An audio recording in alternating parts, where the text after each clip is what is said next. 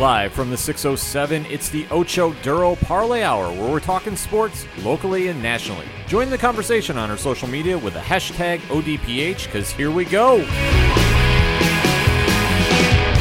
Instead of looking deep inside, every word I have to say, keep it Welcome back for a holiday edition of the ODPH podcast, better known as the Ocho Duro Parlay Hour.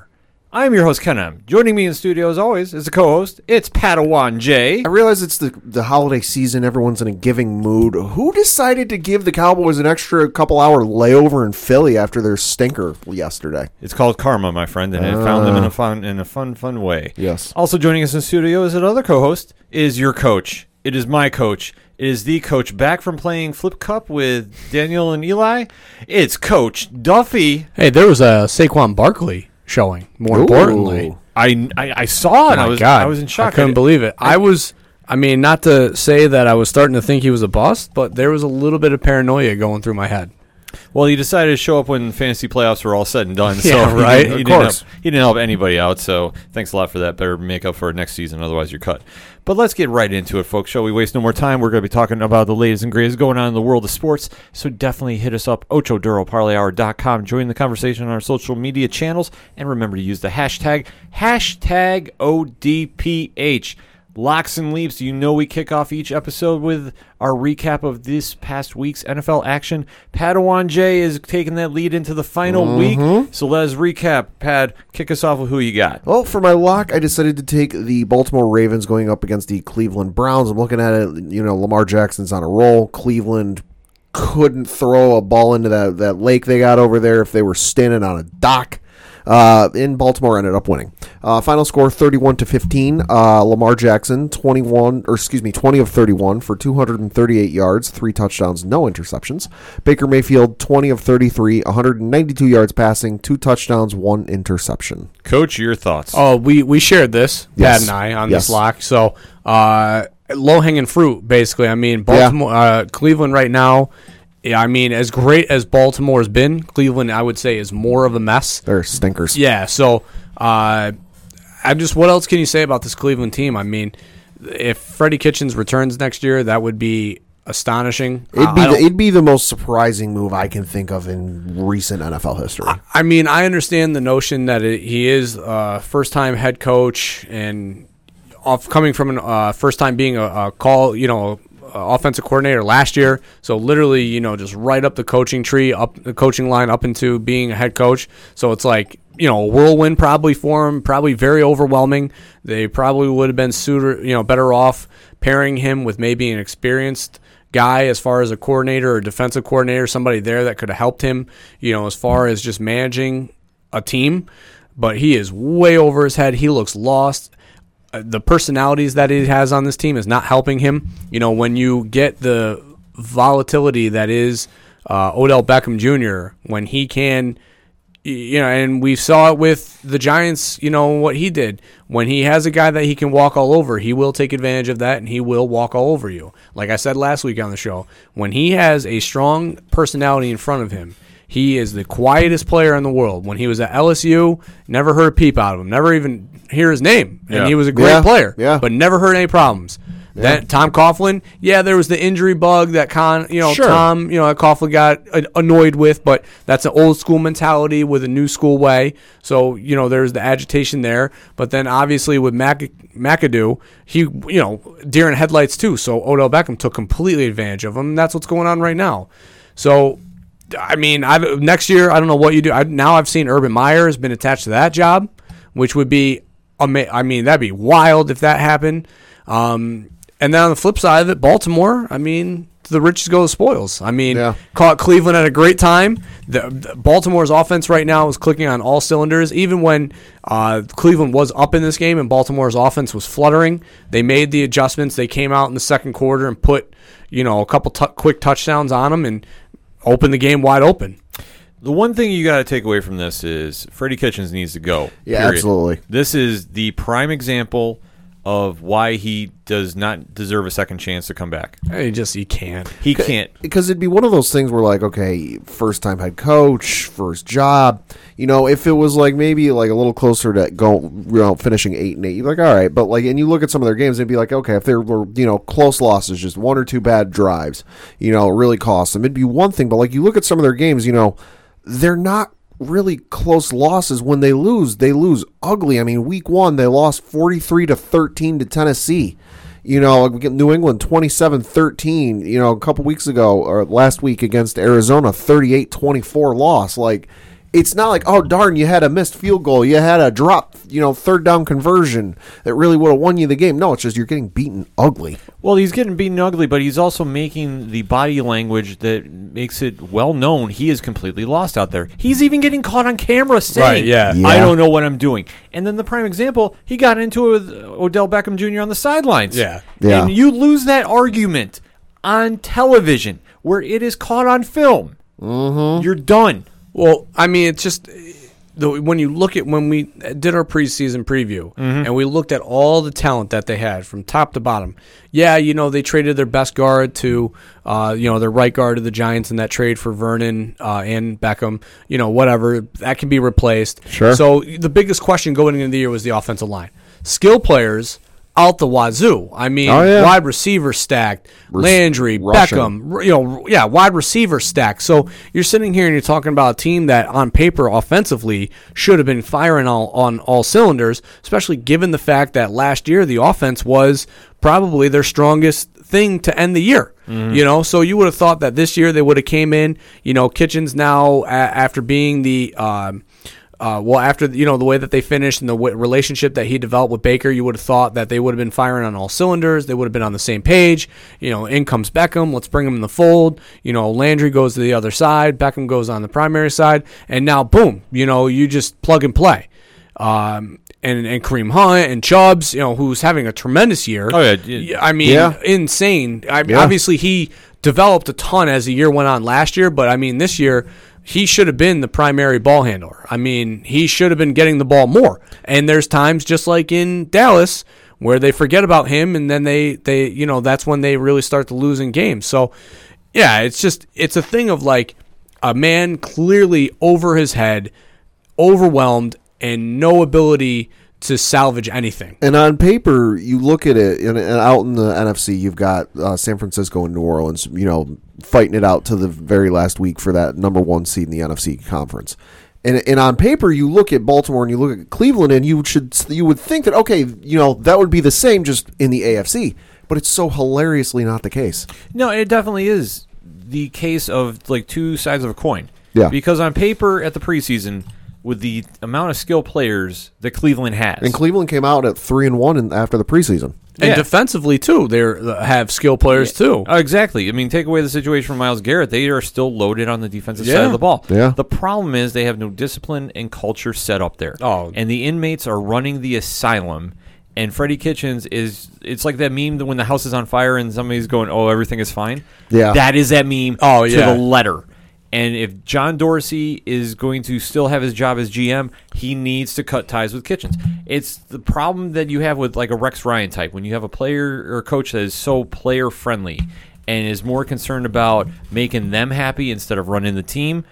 You're not going to get anywhere, and teams were fig- figuring out Baker Mayfield, but he bought into his own hype, as it's apparently shown. I, I don't think it's so much, um, you know, he's a player's coach. I just think he is a man, literally like McAdoo. I mean, it's the same. It's the same thing. Like I've watched it. I've seen this. I've seen it every Sunday. It's the same thing. It's a man who is clearly overwhelmed by the situation, who has no idea what he is doing, and by having no idea what he's doing, he is the players are able to take advantage of him. And it's not that he wants. I don't think he wants to be that. He just can't literally help it. Like Belichick walks in a room, he demands mm-hmm. the room and the audience. Yeah. You know, like that is a man walking in that room. You know, when you see and you watch, you know, Andy Reid shuffle into a room, he's demanding the room. You know, like those kind of Harbaugh. You know, you know when he walks in. Oh, yeah. No, you know, I- I- they're yeah. respecting Yeah. him. When I, if I was in the room and I saw Freddie Kitchens walk in, I would think that I was getting ready for a stand-up show. Yeah. Well, yeah, exactly. He's wearing a shirt to give the other team bulletin board material. Yeah, That's which prime is just- example. like I understand you want to support your guys, but that is not the way to do it as the face of your team. Right. Well, and to your point, they absolutely have no leaders on the field. They might have, you know, quote unquote captains that go Sure. that go to midfield for the, you know, the coin toss or whatever. But when it comes to huddle situations, sideline situations, crunch time situations, there is nobody on that side, offense, defense, or special teams stepping up. The example I can think of.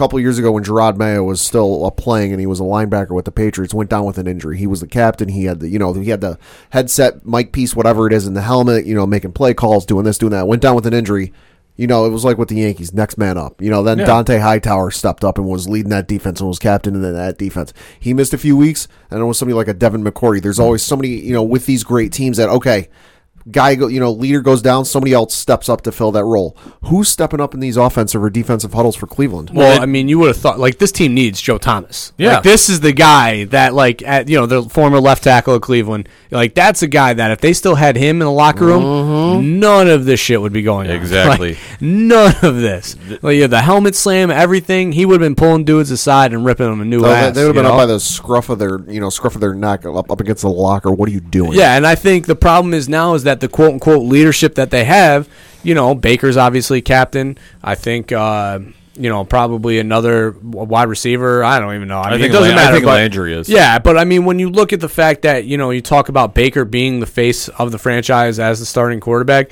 you know he should be the one that's demanding the locker room, and he's not because he's giving in to the voice. You know, not giving in the voices, but you can see by that press conference when he, you know, Yeah. was. Uh, you know, basically attacking the media. That just shows like there's outside presence that's chirping in his ear that he's starting to listen to a little bit. Well, that's the thing when you buy into your own hype, and they did, which I don't blame them at the beginning of the season. If you're kind of feeling a little extra confident, you got all these offensive weapons. It, it, you're seeming like your culture is finally changing. You want to buy into that, sure, but when reality sets in, and if it hasn't, take a look in the mirror because you're six and nine, and Right. You're going to be outside looking in yet again. So Cleveland really needs to sit back this offseason and make some changes. Got to start with the heads down. Because if they look across to Baltimore and the culture they have set up there, Lamar Jackson is your MVP. No question, no about question. No question. They've locked up the number one seed. They're sitting guys. They're, They're- not even worried about it. They're not worried. Mark Ingram, he's sitting this week. He's not even going to be suiting up. Lamar Lamar's sitting. Yeah, he, everybody's going to be sitting. Yeah. And it doesn't matter. They can yell big trust on the sidelines all they want. Yeah, They're they don't. be Yeah, they ain't got to worry about nothing. Since we didn't know, I decided to look it up. Uh, the Cleveland Brown starters, or excuse me, captains were Baker Mayfield, uh, linebacker Christian Kirksey, who was on IR, and long snapper Charlie uh, Hughlett. So enough said. Yeah. Cleveland, you need work. Baltimore is setting the precedent, so make sure to follow it. And it was a great win for Baltimore, Mm-hmm. continuing the ball rolling. Another team that needed to do that was the Philadelphia Eagles, which was Pad's leap as well as mine. Mm-hmm. Yep. So, Pad, break that down for us. How about them Cowboys? How Uh, about man. them Cowboys? How about Stephen A. Smith on first take this oh morning? my God, out, of, out of control. Must see TV. Uh, yes. Uh, so in a must-win situation, the Dallas Cowboys went into Philly, had to win. You know, division was on the line. Uh, could not come up with the win. Uh, Philly came out uh, winning by the final score of 17 to nine. Uh, Carson Wentz 31 of 40 for 319 yards passing, one touchdown, no interceptions. Dak Prescott 25 of 44 for 265 yards passing, no touchdowns, no interceptions. Coach? Yeah, so I got really a couple things. Uh, Philly plays better. Carson Wentz plays better without his starting wide receivers. This is now back to back tremendous wins with Agholor, Jeffries uh, on the uh, on the sidelines watching, unable to play, um, and he's playing great. And then uh, on the flip side of that, the Cowboys and Dak Prescott. Um, I don't know what I mean. I don't know what they're doing again. I don't get it. I don't. I don't think understand. they know. They, I mean, 13 carries for Ezekiel Elliott. Obviously, the Yep. Philadelphia run defense is pretty good. Yeah. So, I mean, it's not necessarily Yeah. where you want to attack. So, I can understand maybe not getting Zeke as many touches as I've complained about before. But my biggest gripe that I have with this game was on that fourth and seven call, fourth and eight call within the 24, 25 yard line. Mm. They go for it Yeah. for, for a touchdown. With 107 left in the game, you still have three timeouts. Why not just get the first down? I mean, you all you need to do is I mean, all right, run, you know, 15 yard patterns. You're still you know, within time frame of getting to, to the ball and snapping it. Yeah. In within five to ten seconds. You know, I mean, why go for it on a fourth and eight? That make that that play call in itself made no sense. Dak Prescott going for it all on that play call also made no sense. I just to me it's like that that is a decision where you got to pull you know that's where you almost want to call timeout and say no no no I don't like this play. We we got re, we got reassess this as a head coach you know? So I mean obviously Kellen Moore play caller you know this is where you know your head coach has got to step in. You got to say whoa whoa whoa whoa. You know Jason Garrett's got to say hey hey it's fourth and eight. Why are we running a go route on a fourth and eight let's get this freaking first down and then worry about plugging you know punching this in Yeah, it, the play calling for Dallas just makes absolutely no sense. It's almost like when you're watching a TV show or a movie and, and your main character's got to get into a door or a locked room, and he goes up there, he goes in front of a computer, and he goes, "I have no idea what to do," and he just starts hitting everything. It feels like the same way with the play calling for Dallas, where they have no idea what to do, and they're just like flipping through the playbook, going, "Ah, you know, let's try this." Dallas is so polarizing that you don't know what team you're going to see each week. And it's a shame because they have the best offensive line in the league, mm-hmm. arguably the best running back in the league, and yet you still can't find a way to put points on the board. yeah still and you got Amari Cooper Yeah, you have, I mean, they have weapons. They, they should be putting up a lot more points. And if it's on Jason Garrett, then Garrett's got to go. I mean, just this inconsistency when these are crucial games they need to win. And it's either him or Kellen Moore. I don't know who is calling the plays, but they have to realize this is not a video game. Yeah. You can't hit reset. Mm-hmm. You These- can't you can't adjust the settings or change the sliders to make it easy for you. I- exactly. I literally when I saw that route, I mean, I was watching it with you know with my wife, and I literally I screamed out loud, "Why would you run that route on fourth and eight? Because when I first saw it and it happened, I was like, "All right, third. I thought it was third and eight. Like I just you know lost track of the downs, and I was like, "All right." Going for it, I appreciate that. But then when I saw it was fourth and eight and the ball turnover, I mean, I'm not even a Dallas fan. I'm sitting here like, what the hell? Yeah. What are you doing? Yeah. And then when you know, then of course the booth review, Oh. and I just I was Atrocious. laughing. I was I was like, come on, if the uh, Saints getting uh, or the uh, the Houston Texan one where he literally got tackled in the end zone uh, wasn't called the Hopkins one. Then this is definitely like I go. I was just like thinking if this is called pass interference and the Hopkins one wasn't, where he was literally tackled in the end zone, then this shit is rigged because that would have been the most asinine call I've ever seen in my life. It, it just goes to show how the season is. I mean, Well, I mean, the- it wasn't, you know, it wasn't Yeah. called pass interference, which it wasn't. It was, Yeah. I mean, both guys were locked arms. You could see that Gallup was, you know, holding on a little bit.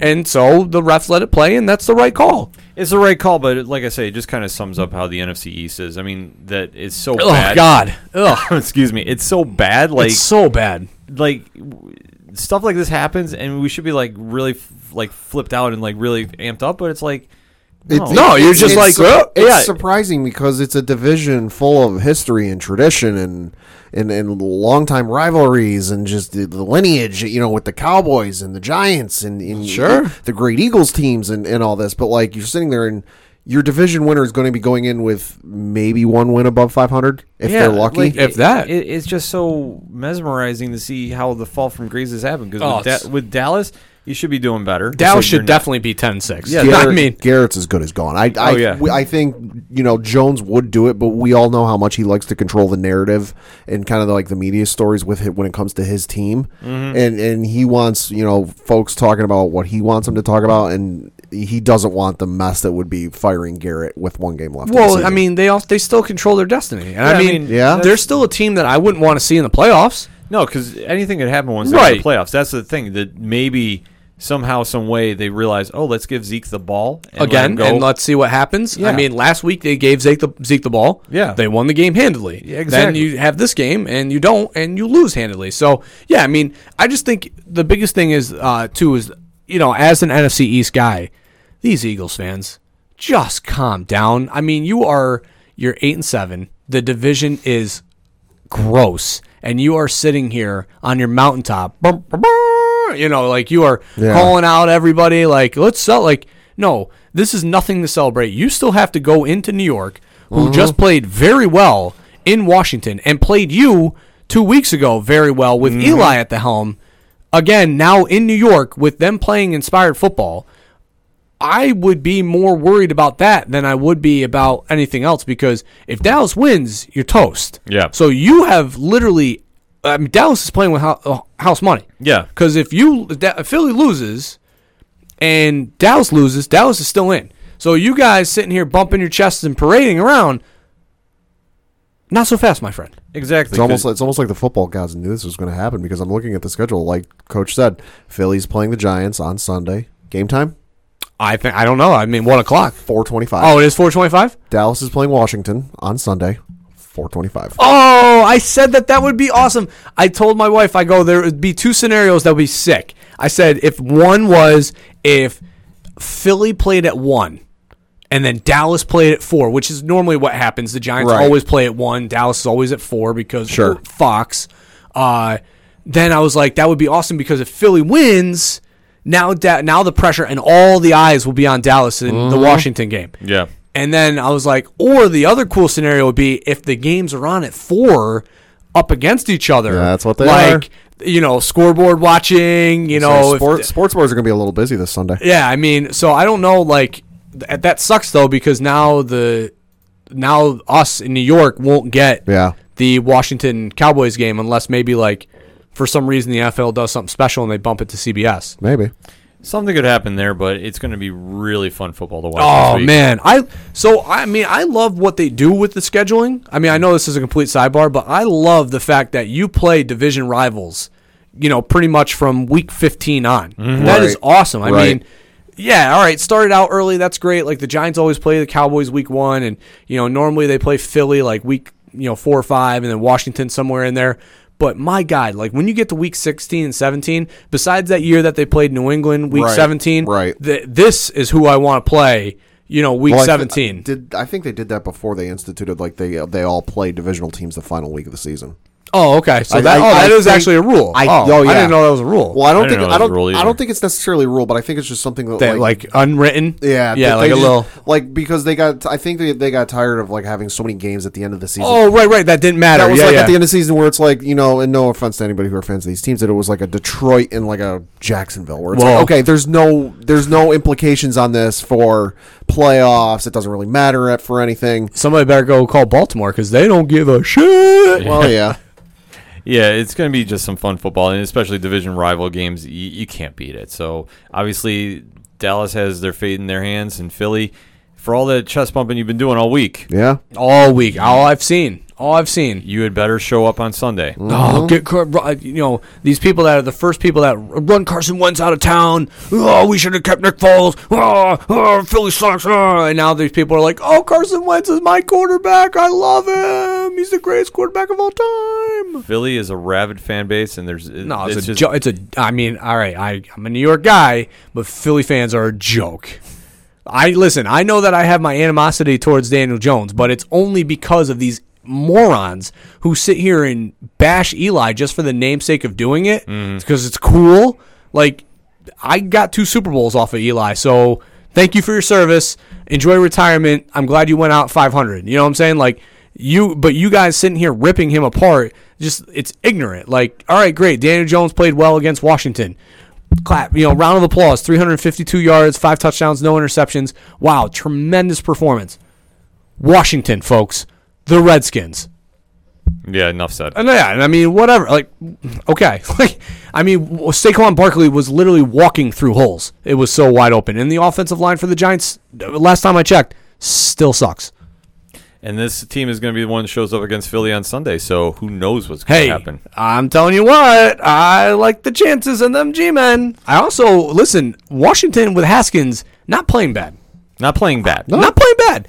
Not great, but not playing terrible. Serviceable. He so I, he went down in the second half, and Casey Keenum came in and played very well in spot relief. But in that first half, I mean, it was literally Giants march down the field seven nothing. Washington come race back down the other side seven seven. Giants score fourteen. Washington fourteen. Boom, boom, boom, and then finally they got two stop back to back punts, and I was like, then the Giants scored to go up 28-14. I was like, all right, now we've opened this game up. But then Washington comes right back uh, the third quarter and puts it 28-21. But then the Giants went 35-21 and then pretty much just held on Yeah, until it went to overtime and then, you know, it's power Saquon. Barkley. Yeah, hey, hey, team bonding, man, unity, unity. But the problem is they just got Shurmur an extension or another year because they're not going to fire him now. We'll have to see. They Ne- had ne- never They had never. no. I he had one job, one job this year. Cultivate Daniel Jones and make him a prospect. That was his job. That was his assigned duty. You can't be mad at a guy throwing 352 with five touchdowns. No. like how, wh- you can't fire a guy who just had his quarterback play like that. I don't know. They can do it in Miami. Fitzpatrick did it. Listen, that is So speaking that is not a rookie. Speaking of that AFC East, we will go to Coach's Leap. And dare I say, one of the best games of the weekend. And I'm not trying to say this as a homer, but I'm saying the Bills Patriots game was a lot better. Albeit, though, did not end up the way the coach and I were leaning. Pad, you got the score. Yeah, uh, so the New England Patriots ended def- ended up defeating the Buffalo Bills by the final score of 24 to 17. Uh, Tom Brady, 26 of 33 for 271 yards passing, one touchdown, no interceptions. Josh Allen, 13 of 26 for 208 yards passing, two touchdowns, no interceptions. Coach? I feel like I owe you an apology. No, you don't. I no, no, I do because I so the NFL Network uh, was not working on my uh, Apple TV for whatever various reasons, so I um, had to watch the game on my phone.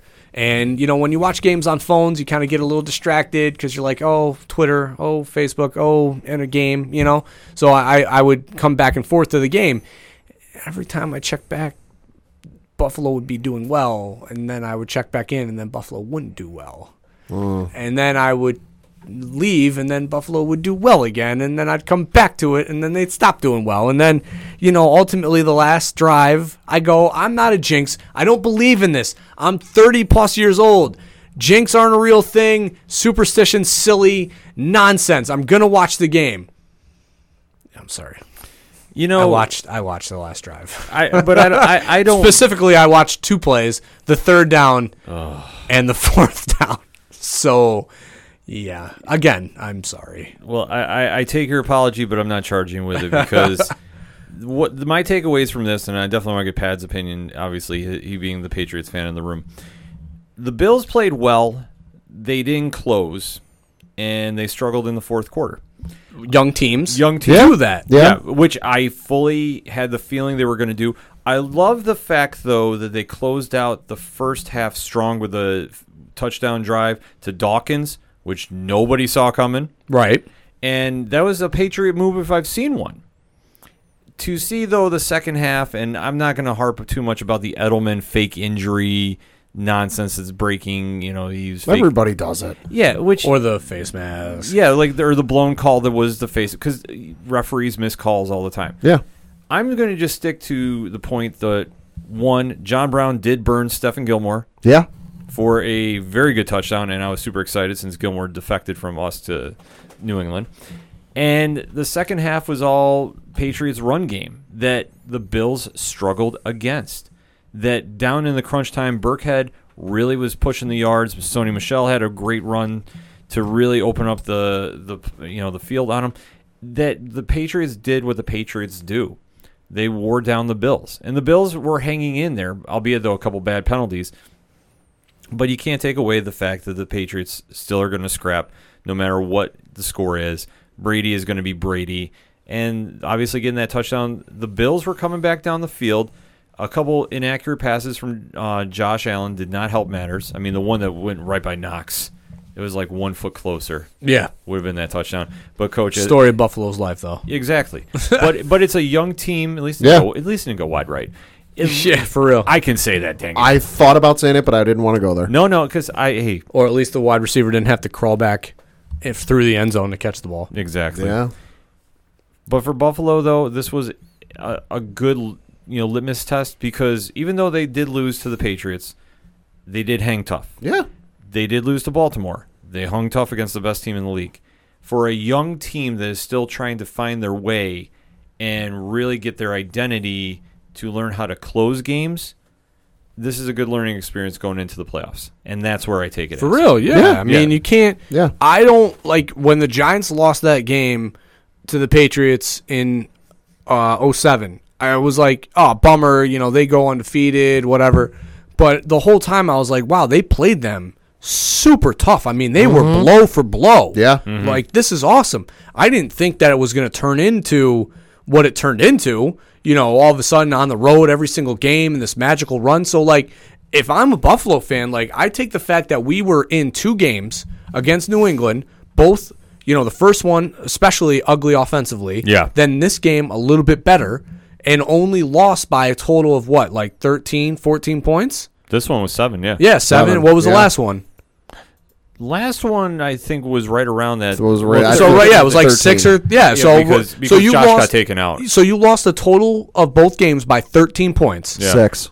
Yeah, so 13. So you've literally been in both games within striking distance. I mean, my God, it was a fourth and nine that, you know, you could have easily, or fourth and goal, right? Yeah. That, I mean, one catch and then it's a touchdown, you know? And the hardest thing to do in football is probably score on New England in the, on the goal line At when you're Foxborough. not, yeah, at Yeah, well, Foxborough when you're yeah, not on the it's- on the actual goal line. It's you know Brady and Belichick in, in December where they've got like single digit losses, and then it's also the the wild stat I saw was rookie or second year quarterbacks going into New England in December have like one win, if if not zero. and you're in the playoffs. Yeah. you are. You're already in. So th- all these are just pieces for momentum. You're just Yeah. literally rolling downhill right now, building up steam. So, I mean, if I'm Buffalo, I'm taking this as you know stride and saying, "Hey, we're right there. We're right there."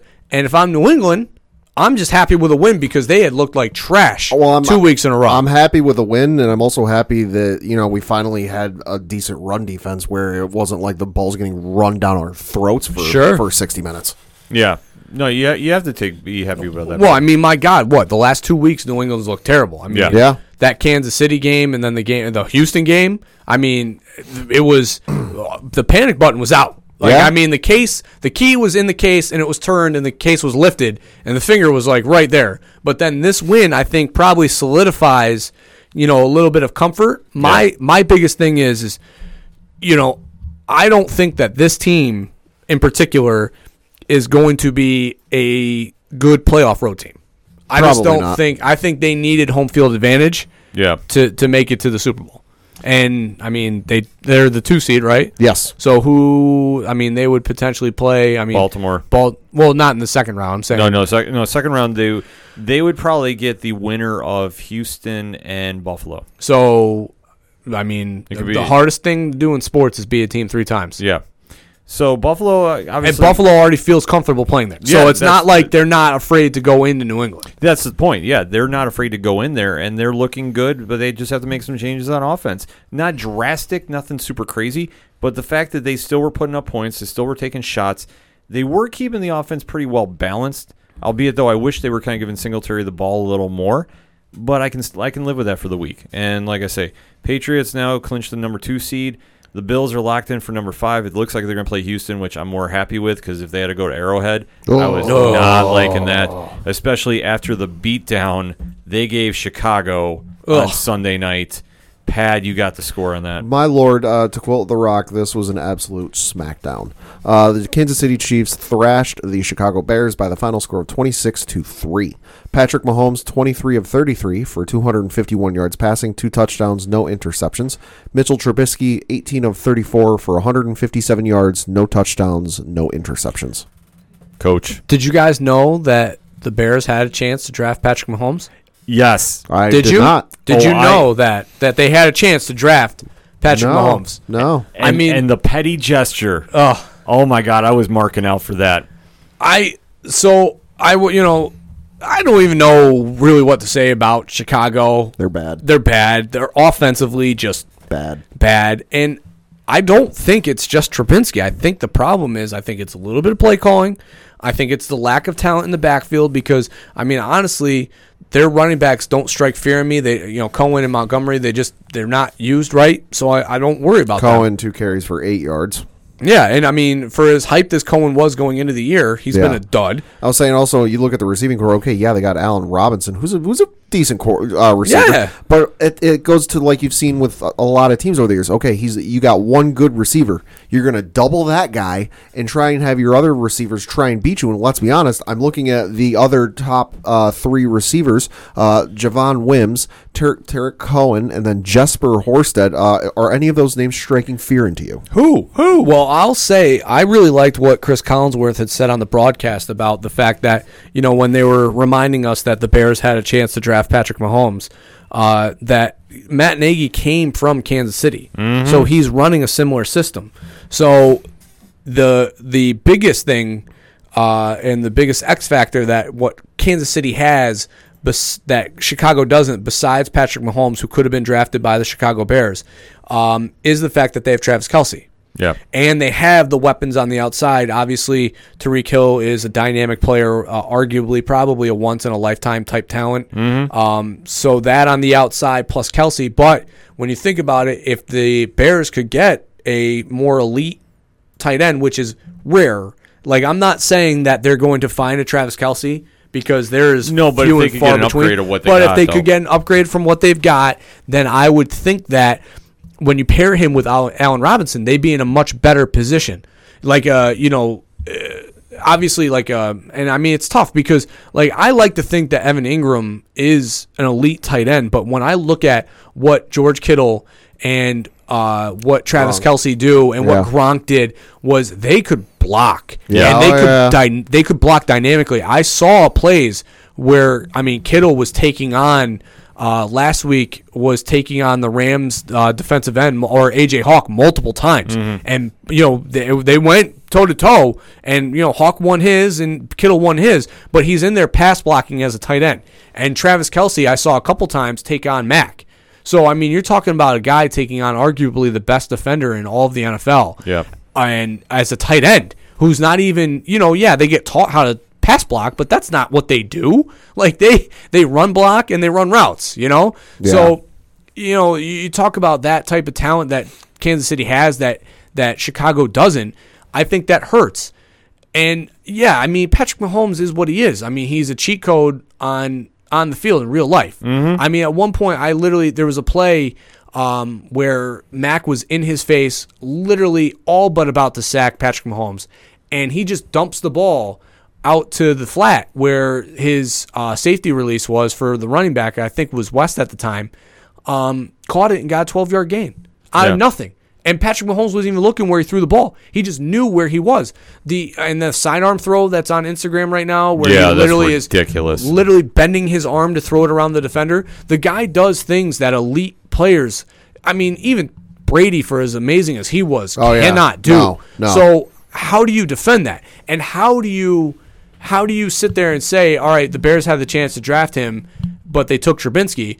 Like you don't know that that's what's going to come of this. No. Kansas City sure traded up to get him at 12, but they they loved the skill set they had. They didn't like if you mean to tell me that they knew what they were getting when they drafted him at 12, I would slap you in the face. Because there's I- no way they knew that. I also think if, if everything stays the same, just in this hypothetical scenario, we're swapping Patrick Mahomes for Mitchell Trubisky. I think he, as good as Patrick Mahomes is, there's no way in hell he could make this Bears no, team any good. Exactly, and and that's exactly the point because they don't have the same skill set and wide receivers as they do at, at Kansas City currently. And not to mention, you still have for as bad as Andy Reid is under two minutes, he's very he outside of the two minute drill. He's one of the most elite coaches you can have in all of the NFL. Yeah. So you pair that with him versus Trubinsky, who is now on year three Yep. I believe with so. two head coaches now in his career. Mm-hmm. That's the hardest thing you can do for you ask a young quarterback to do. Ask Alex Smith what Oh, threw his career off track was having five offensive coordinators in five years. I think the only I think the only one as bad, if not maybe worse, was uh was it Jason Campbell with the Redskins. yeah, I mean you He had can't it just as bad. you can't just bring in a revolving door of coaches and expect a young quarterback to be able to learn a system, take in the knowledge, be able to understand and read defenses, and then regurgitate what he need, what the coaches need him to regurgitate as far as adjustments, audibles, and uh, pre- pass protecting. Yeah. that is not fair. I, I mean, I've said it before. I'll say it again. I think Mitchell Trubisky can be decent. You just got to give him something. You got Allen Robinson. You so if he's going to be your downfield guy, you know, your run a streak guy. You got to have a guy in there who can run the short stuff, run the middle stuff. That okay, Robinson isn't open. We got this other guy because right now I get the feeling Allen Robinson is getting double teamed, and none of these other guys are ma- uh, able to make another catch. I mean, their second leading pass catcher was, like I said, was Javon Wims. Three catches, he got targeted nine times. Well, that's why I say the Bears need some spark on offense. Trubisky needs to get out of there.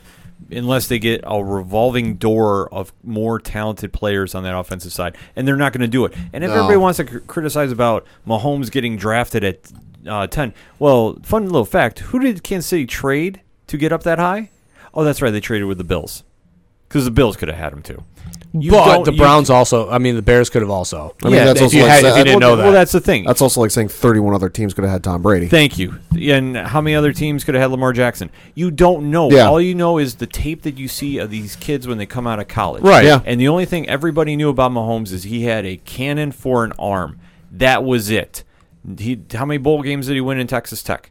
I mean, not many because Texas Tech was bad those years. Right. years. So that being said, how do you know? You don't. All you know is okay. Does the arm fit the system? And you roll the dice from there. Yeah. Trubisky came in, and everybody was so hyped up because he had the physical intangibles that all these pro systems love looking for. Right. It's Well, the Sam God- Darnold affair. Oh God, Yeah, it sounds like you're talking about Daniel Jones right now. Yeah. That, Oh, God. but, Messiah. but, but that's the thing that all these teams, everybody, He's got he's got that NFL body. You know, he's got that NFL. Ugh. I like this He's, N- guy. he's NFL ready. Yeah, like what the hell does that mean? Nothing. You know what? They look the part, but can they get on the field? Because you know what? Everybody used to say that about Ryan Leaf way back when. And hey, look what Russell. happened. Thank you. The list goes on and on. J.P. Well, Losman. The list goes on and on I and don't. on. I, my problem is I don't think Trubinsky is bad.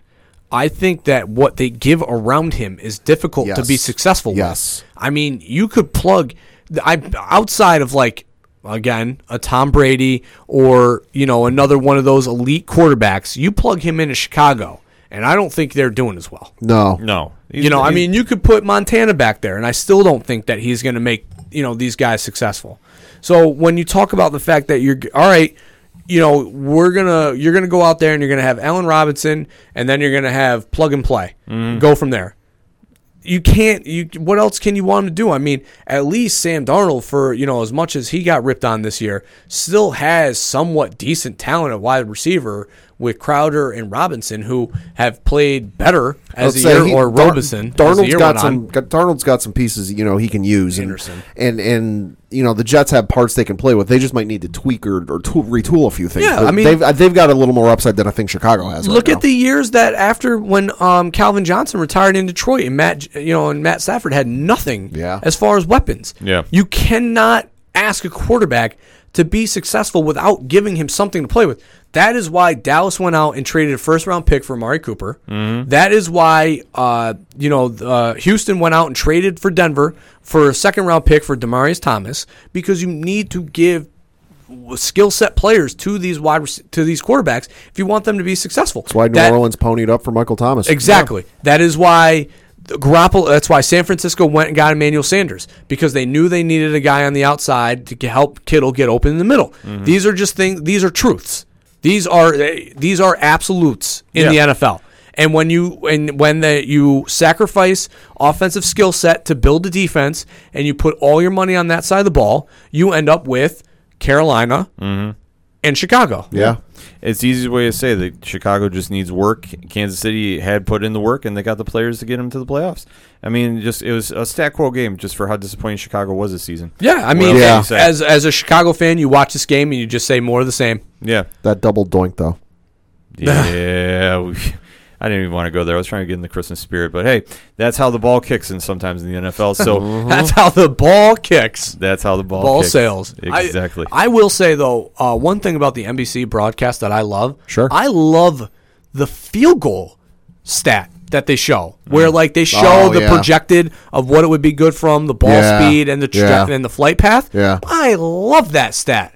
I just that is a nerdy stat to love, and I don't give a shit, but I love it because I, just love to think like, all right, you know, they line up for a 46 yarder, and they always you know kick those ones a little more flatter Sure, just to make sure sure. it cuts through the air.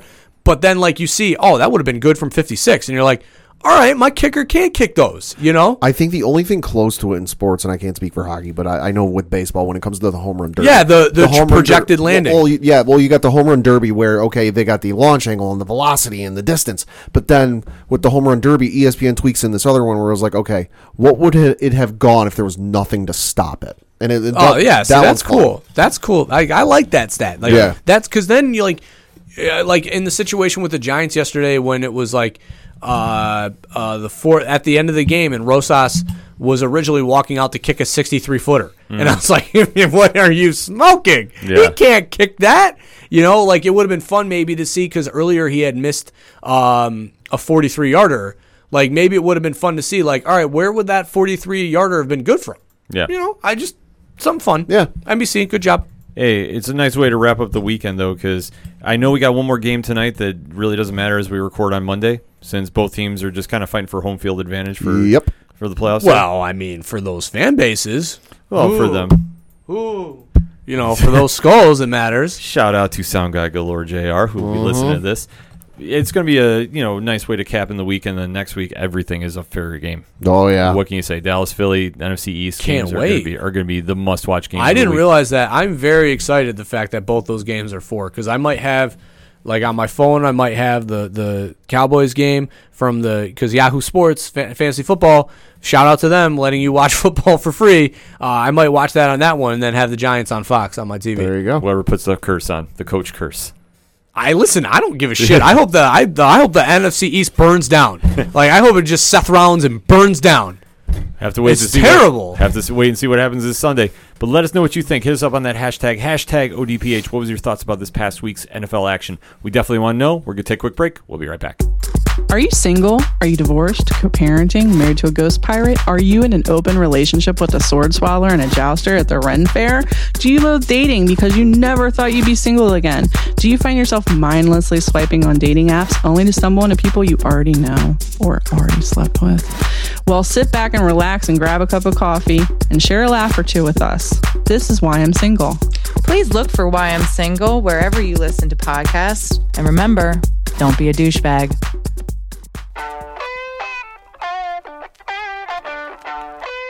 Hey, this is Brian Wolf from Fair City Fire.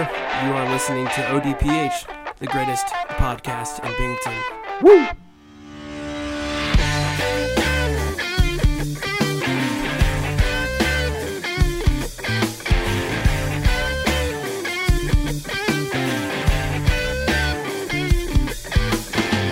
Hot lips touching, cool thighs feeling, shudder running up, her spine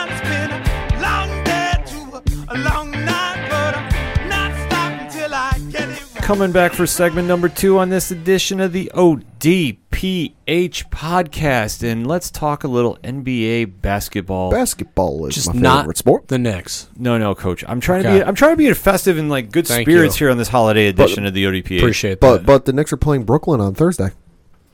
This is the day after, so Oh, you know the holidays fun. are technically over. but I mm-hmm. still no Knicks. no, hmm. No, except when we beat them, then we're gonna get very, very ignorant. I'll be loud. I'll be loud then. Oh, but yeah, I no, mean, yeah, we might get kicked off for Follow Friday. Like that might happen. Mike Oh. Miller, Coach of the Year. Yeah, like two some- wins. Something might happen. But this week, though, is the NBA's big Christmas Day schedule. Now, Mm-hmm. if you're not too familiar, why is this important? You ask. Technically, this is like when the season really kicks off. Oh, it's just yeah. that you kind of know how each team is doing by this stage. It's not the halfway point, but this is like the unofficial tip off of the season. Yeah. I would say it's like the uh like I don't even know what to it's just like an elite schedule base of games that just it's a premier amount of talent playing on the on this day that you know there's nothing else going on you know obviously you're with your family and 12 stuff 12 hours of basketball. yeah, you're with your family and stuff, but NBA is the only ticket in town, baby. And Yep. they know it. And they put on a showcase. That's the word I was looking for. A showcase of games. Yes. That I I mean personally, Christmas Day basketball is possibly outside of, you know, the the family stuff is my favorite part of Christmas. I love Christmas Day basketball. I mean, Kobe Bryant, Knicks come out in those ugly ass orange uniforms in one year. Uh, you Those know, were atrocious. yeah, the the Shaq uh, Heat rivalry, Yeah. uh, or the Shaq uh, Kobe rivalry when he was playing with the Heat. You know, Yeah. I, I the, you know, Cleveland Golden State when LeBron was there. yeah, and uh, I mean, then you know, in the early days, the Jordan Knick games that were always so so good to watch. I mean, it's just. I mean, obviously that basketball is not like it was in the '90s, Ken. I mean, we talk about it all the time, but Yeah. I mean, those were th- the memories that I had because I just remember watching these games and seeing the team beating the shit out of each other and just being like, "My God, this is basketball." But now you see these games, and it's just the the um, bitterness and rivalries that they have now, the pettiness of the rivalries that they have now, which is it's still fun to watch. Um, just a different kind of fun. Yeah. It definitely is. So we're going to give a quick breakdown of each game and kind of give our thoughts and opinions. So, Pad, you got the schedule lined up? Yep. So leading off the uh, day of games, you've got the Boston Celtics traveling up to the six for Christmas Day, twelve noon Eastern. Uh, the Boston Celtics against the Toronto Raptors, the defending champs. Coach? All right. Um, well, I'm going to play a little game here because I'm going to play the what I would have preferred to have scheduled. Okay. At this point, so this 12 o'clock game, mm-hmm. I would have actually preferred to have the Knicks play the Pelicans. I would have liked to have the number one and the number two pick playing each other on Christmas Day. I like the idea. Pelicans, Zion, Yeah. Knicks Barrett. Was- oh, was one and three. three. All right, whatever. Either way, though, I would have liked to have the two Duke players going against each other, one and three, because they're the ones that are going to be tied to each other for their entire career Oh, yeah, because of the fact that they play together. So I thought that would have been a lot of fun. Whether it's you know, and plus. MSG Christmas Day, it you know is a time honored tradition, like I was talking about before. So I really would have liked seeing those two be in the early morning game because then not a ton of people would have watched if it was bad basketball, and if it was good basketball, then it's a win win. You know, like you're not you don't have anything to lose. But this game, uh, Celtics and Raptors, I obviously the Raptors right now are playing some extremely good basketball. Celtics have been hot lately. Jayson Tatum's playing better. Um, I, I'm going to go Raptors on this one. No, yeah, it's very interesting because right now, as we record, uh, Boston Celtics are currently second in the Eastern Conference, twenty and seven record on a three-game winning streak, uh, seven and three in their last ten games. And on the flip side, Toronto is twenty-one and eight. Uh, they have won five in a row, and they are six and four in their last ten. Now, it's going to be very interesting. Um, I'm going to lean uh, Raptors on this one just because it's home court. It's Christmas Day. The six is going to be loud. Drake's going to probably be in some sort of wild, ugly Christmas sweater type deal with, with, with like maybe like Vince Carter or something like that, wild and crazy. Uh, I think it's just going to be Toronto. You know, this game is going to be a lot more fun than I thought it was going to be when it was originally announced. Obviously, Yeah. with Kawhi not being in Toronto, Right. you weren't really sure this season, okay, what was Toronto going to be? I was honestly surprised. I didn't know the the Raptors because I haven't been paying that much attention to records in basketball. I see the highlights, but I didn't realize until I was watching Sports Center this morning. They were talking about the Raptors win last night. And I'm like, holy crap, they're 21 and eight. Yeah, no, they're playing very solid basketball. Yeah, yeah, so, yeah. So this one is actually going to be a really fun kickoff. Yeah. I'm actually going to take Boston. Okay. I, I think that they got rid of the problem that is Kyrie and shipped Sure. him to the other city uh, team in New York City, which we just won't name. Uh, th- which he can stay there because I don't want him in MSG in any way, shape, or form unless he buys a ticket. or visiting. Yeah. Uh, you know, Kemba Walker, I think, has been substantial up there and filled in the role of Kyrie very, very easily. Yeah, I mean, there's Yeah. a similar skill set like we talked about before. I mean, Yeah, so- they're both scoring point guards who can distribute. yeah, and uh, Tatum is benefiting. He's now starting to come into that role. Yeah, he's Yeah. really starting to blossom this year, which is fun to see because he his growth was prohib- inhibited or was, was- slowed down. Oh yeah, it was slowed down tremendously by Kyrie. So he's reaping the benefits, and like I said, I think he's gonna have a big day on Christmas Day. So I'm taking the Celtics there. Next up on the docket, You've got the Milwaukee Bucks playing the Philadelphia 76ers in Philly at 2:30 Eastern on ABC. Uh, should mention the first game is on ESPN. oh, it's gonna be a fun one. So this, I would have preferred the Bucks playing the Raptors on this one. I would have preferred the Toronto defense, you know, led by Siakam versus Giannis and the perennial MVP candidate. And I mean, this is what I would have scheduled before. Like, I'm not changing my mind just because of how they're playing. Oh, no, like no. I would have loved to see Siakam, who is a absolute defensive animal, have to go up and guard Giannis right now, but. Obviously, 76ers, Ben Simmons versus Giannis is a fun matchup too. Yeah. That got really chippy in the playoffs last year. Yeah. Um, you know, Embiid right now looks a little lost out there. I, I, again, another thing of they don't. Yeah, I mean they just they don't know what they want to do with him. I mean the problem comes from the fact that again, and we've you know beaten this over uh, you know hammer.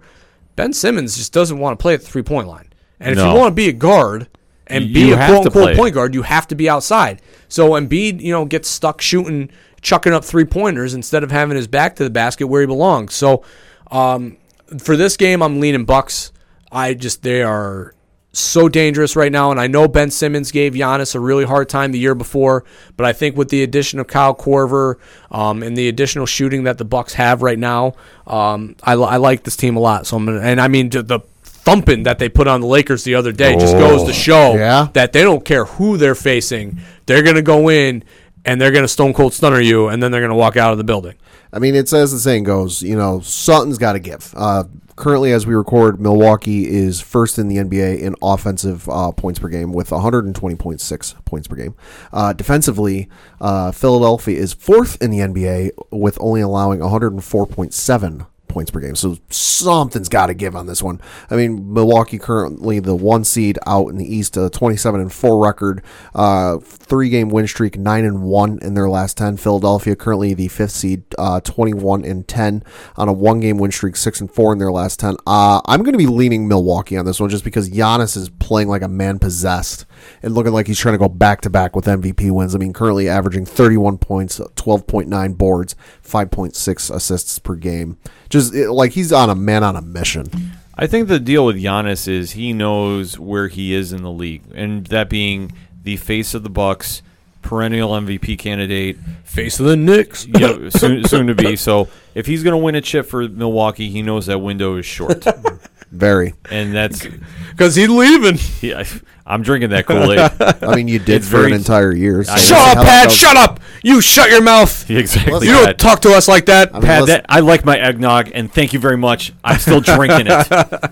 I mean, I'm just saying, did this for a year with with. Just don't get your hopes up like you did KD and Kyrie. We'll keep doing it. It's just a vicious cycle. The Knicks are a bad relationship. We've had this discussion before. Yes, and someday they'll come through. So It's I'm a relying vicious, on it. vicious cycle of us being disappointed and boisterous about it. So thus, if he wins the chip for Milwaukee, it'll be easier for It's him. to easier leave. for leave. It's Exactly. it just makes so much sense. Exactly. Like So- if he wins, if he wins it and brings it back, he's like, "Hey, I did it. Now if I go to New York, you can't boo me. Look at Ky- look at Kyrie, Ky- uh, fuck, Yeah. look, Leonard. Yeah. I mean, he did it for Toronto. He leaves. He comes back. He's a hero. Exactly. So if he can win it for Milwaukee, hey, that's why I say I'm rooting for him, and that's why I'm taking Milwaukee. There we go. That I like that. I'm gonna go with that, Ken. Let's do Yeah. that mentality. Yeah, that is All right. our mentality. Go Bucks. Yes, we are adopting the Bucks. Yeah, let's team. go Bucks. Fear the deer. Ale House or whatever the hell they call themselves. Exactly. Cream City. Yeah, we're gonna have to go find out about Figure this out. Fear the deer. There you go. Exactly.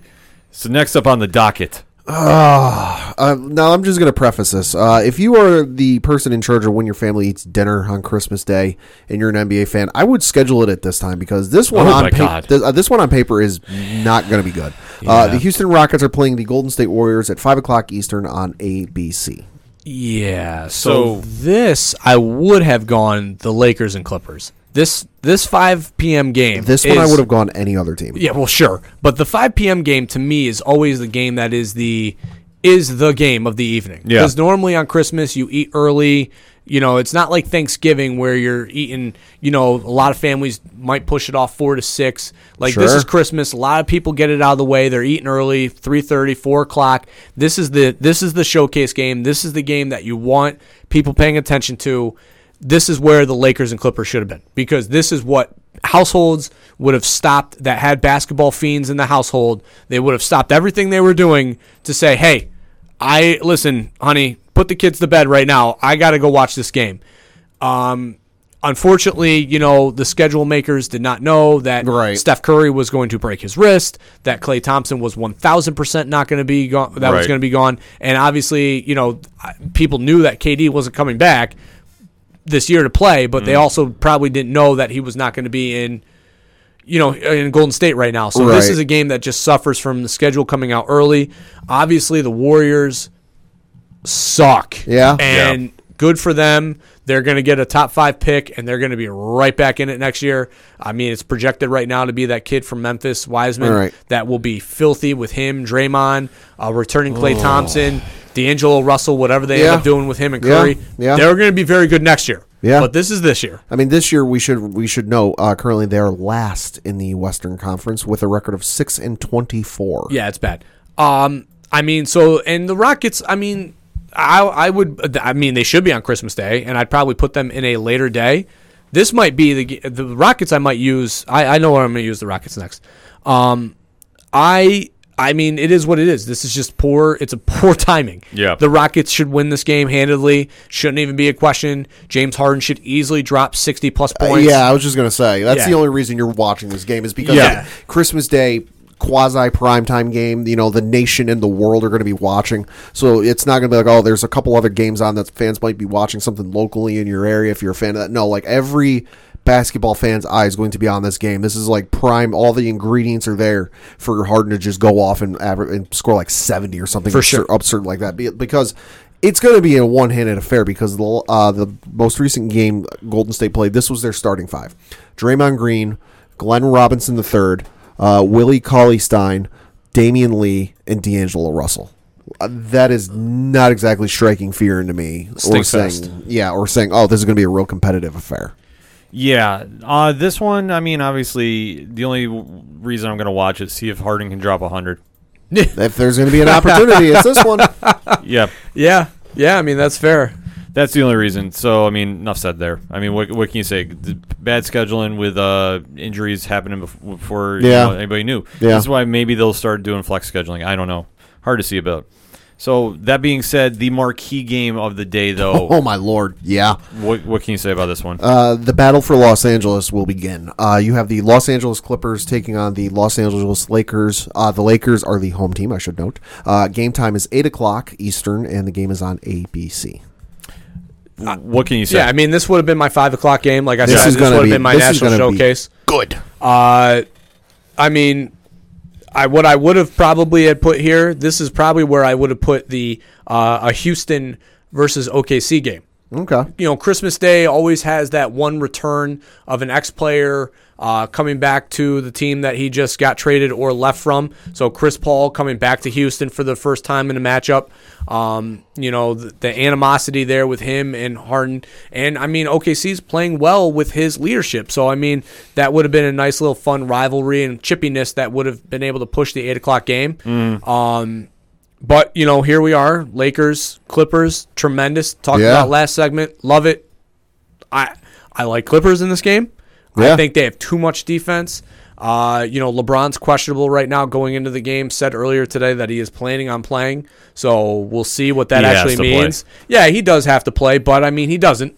so Yeah, he- I mean today's NBA, he he doesn't have to. So I think he will. I don't think he's not. I don't think he's not going to sit out Christmas Day because that's, of that's the thing. I, I don't see him sitting out Christmas Day. a lot of outside pressures. I wouldn't be surprised if maybe a Space Jam trailer drops. Yeah. That hasn't been talked about, but Yeah. I wouldn't be surprised. This would be a very, very good time to do it yeah. in this game in between halftime. Um, I yeah, but I'm still I'm I'm liking Clippers. Too much defense, too much Kawhi Leonard and his elite ability to slow down LeBron, and Paul George is playing really well right now. I mean, yeah, no, this is going to be a great game. Currently, the Lakers are the first uh, seed in the Western Conference, twenty-four and six, uh, on a three-game losing streak, and they are seven and three in their last ten. Uh, the Clippers, meanwhile, are in the four seed, twenty-two and ten. Uh, they are have uh, one-game losing streak, and they are six and four in their last ten. I think this is going to be the Clippers because I think under normal circumstances, if this was a one hundred percent LeBron James, like perfectly healthy, nothing issue, you know, nothing going on, I think the Lakers might be able to hang in this and even squeak out a win. You know, maybe by two, three, five points, whatever it is. But you're not dealing with a 100% LeBron James. You're dealing with maybe a 75% LeBron James, 50% LeBron James. You for the Lakers to beat the Clippers, you need LeBron James at 100% to go up against the defensive juggernaut that is the Clippers. And let's be honest, he's not. So the Clippers are going to be able to feast all over that. Let's just realize that in this day and age, as we close out the 2010s, that Christmas Day for the NBA is going to have the Los Angeles Clippers in the marquee matchup. If you'd have told me that at the start of the decade, I'd have said you're out of your mind. Yeah, I would say been back to the Darius Miles and Elton Brand days. Yeah. that maybe, just maybe, that would have happened.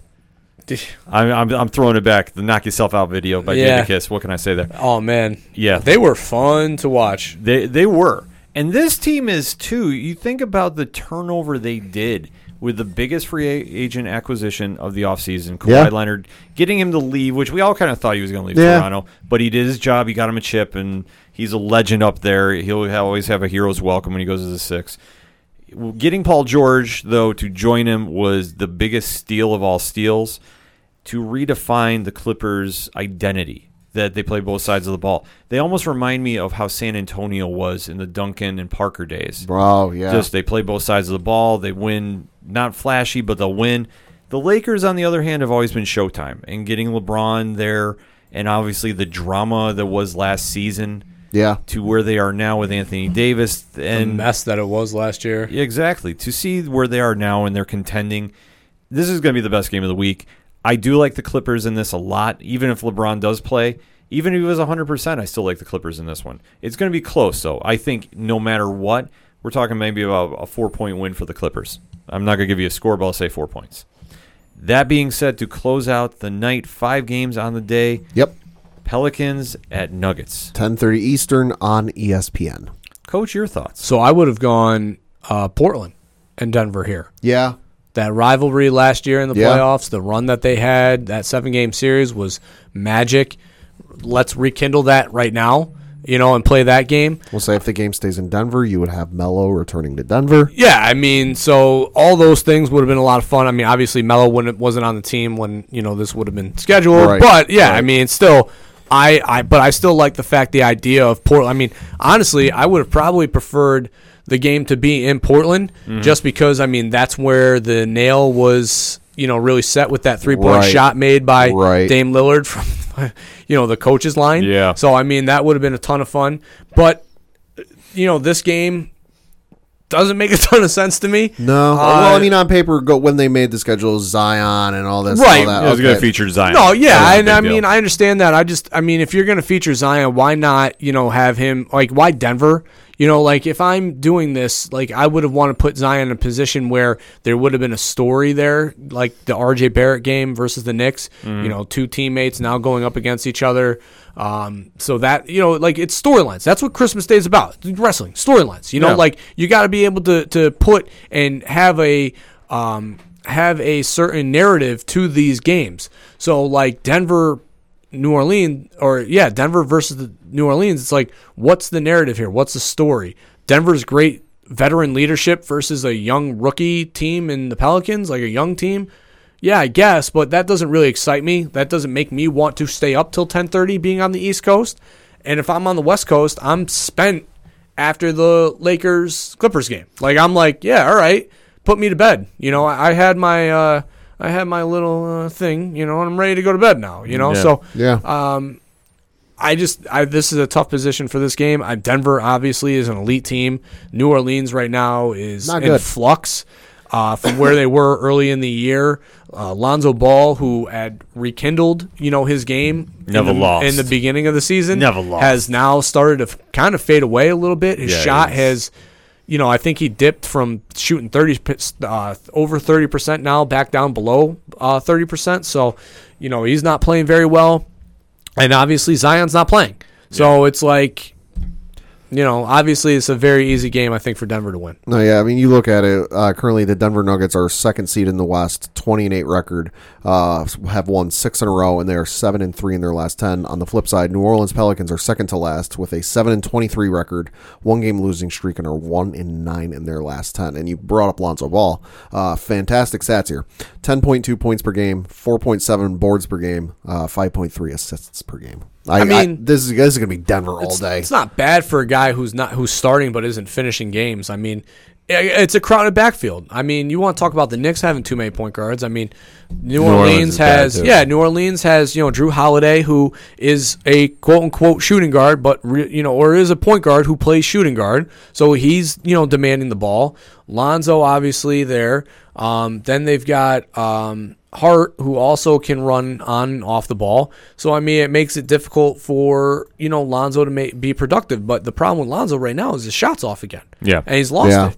You know, and Evan or Brandon Ingram, the same thing. You know, another guy who can be on the ball and off the ball. So you know, when you talk about ball handlers on a team, you know, there's you know when a guy's the shot's not falling, where's he going to do? He's going to be sitting on the bench. Um, yeah, it's just this is a very it's it's and I mean, right now in New Orleans, let's talk about trading Jrue Holiday. Yeah. So it's like this this team's in flux. Denver, uh, you read it, second team, best in the West, uh, have been an elite team in the West for the last few years. Yeah. Say no more. Yeah. I mean, this should be Denver all day. Pelicans, like you say, are in flux, and they're a young team that has no identity right now. Right. That's why it's like, I I get putting Zion here, but why? I, you know, if maybe anything uh, should have been Zion versus the f- uh, or uh, you know the last year's first round pick. Yeah. You know, or you know what? I would have also had like to. do I mean, why isn't Dončić playing on Christmas Day?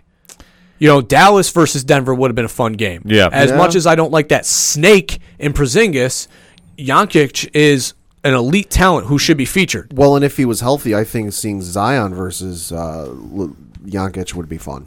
Yeah, I mean, if not, you know, I mean, if not that, like Dallas, a young team. So this is where the young team, the young narrative versus the veteran leadership of Denver. That's where that narrative would have played well because now you have this young, up and coming, nineteen and nine, I think is their record right now. Dallas team featuring one of the, you know, arguably best young players in all of the NBA, and you know that snake in the grass, seven foot softy in Porzingis. Um, coined that Yes. um, who you know is playing the middle and has played decent right now, not tremendous, but played decent. You know, going up against Denver with Paul Millsap, you know the backcourt that they have. Um, you know, so that would have been a, a fun little up and coming game versus the already established team. It's really interesting why they chose that. And like I say, I agree with you. I mean, I think Dallas should have been on there. Maybe Dallas at New York because it would have been awesome seeing uh, Frank Yeah. dunk on, Frank on Porzingis.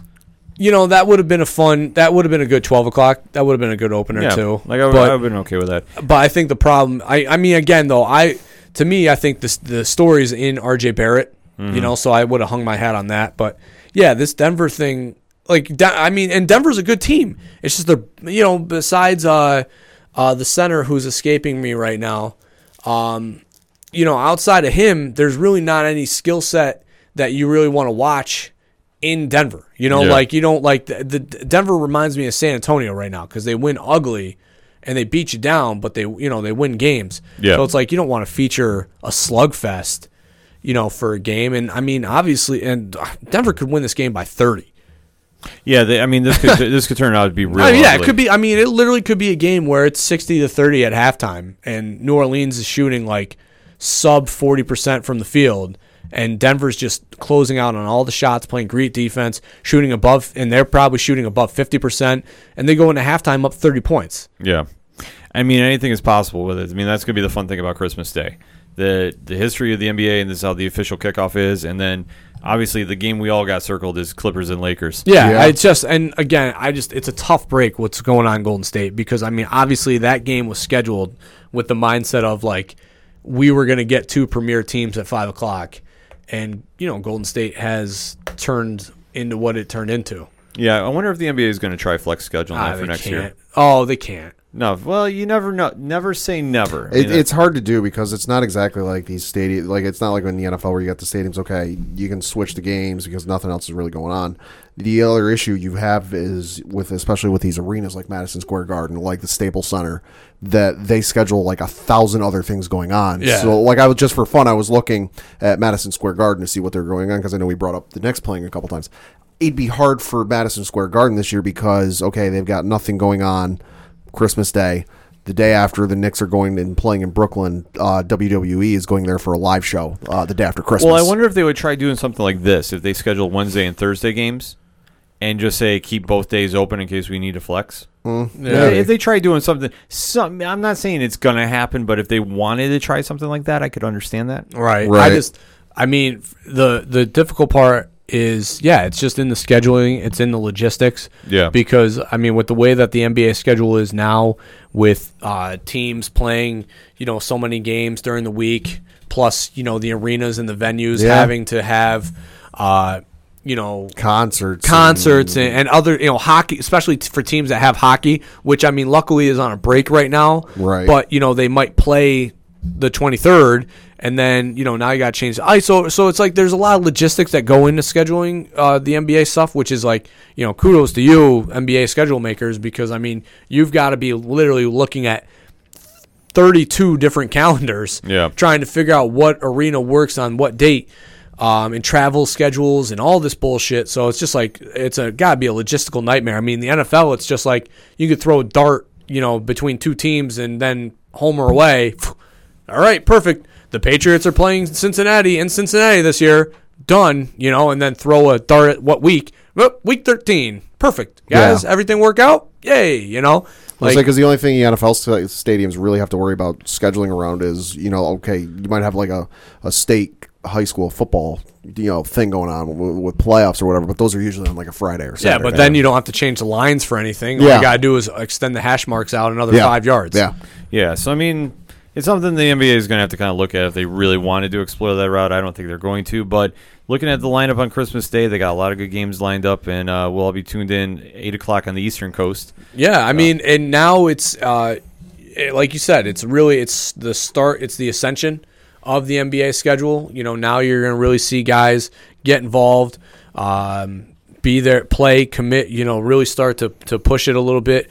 Um, you know, obviously there's still going to be load management and all that jazz, which is fucking, which is insane. I just don't understand. I mean, I grew up with guys playing 82 games a year and having the same schedule. Yeah. And all of a sudden now it's, you know, we can't play back to back nights. So, It's, it's a different world out there, man. yeah, it's nuts. I it. mean, yeah, and it's so funny because like when we have when people have these arguments about you know who's better, LeBron or Jordan, you know, I just go back to LeBron. Uh, LeBron can't go out till 4 a.m. playing cards and then go drop 60 on the Knicks. Yeah. You know, like he would need to have eight hours of sleep, wake up to the sun sliding in his windows, uh, waking naturally. You know, probably some sort of bird chirping that he allows. You know, that he selects. Mhm. Yeah, and then you know he's a rose. You know, his breakfast is already made and everything. Nah, Jordan just rolled out of the bar, you know, out of a casino and was like, "Hey, take my cigar. Where's my shorts? Get me to the arena. Let's go to shoot around." It's just like I say, it's a different era. But Yeah. but the one thing that remains the same is it's Christmas Day. Hey, and that's how you know we'll all be tuned in this Wednesday to watch. So hit us up on that hashtag hashtag ODPH. What is your thoughts about this Wednesday's Christmas Day lineup for the NBA? What games are you really amped up for? Which ones are you not, and why? Definitely, let's have the conversation. We're gonna take a quick break. We'll be right back. Wonder soul. Wonder Soul. Wonder Soul. Hey, I'm Lucas, the host of Wonder Soul, a weekly podcast series featuring a variety of topics dealing with life's many passions and experiences. Join me and friends each week as I discuss topics ranging from pop culture to real life conversations that all can find relatable. New episodes bring new guests and new topics and release every Friday. More content can be found on Wonder Soul's YouTube and Twitch channels. Stay up to date and connect with Wonder Soul through social media by following us on Twitter and Instagram. And we hope that you enjoy Wonder Soul wherever you listen to podcasts. So do good and take care. Hey, this is Johnny Moose from Excite Wrestling, and you're listening to the ODPH. I didn't mess it up, I thought I would. Right now, back to the guys.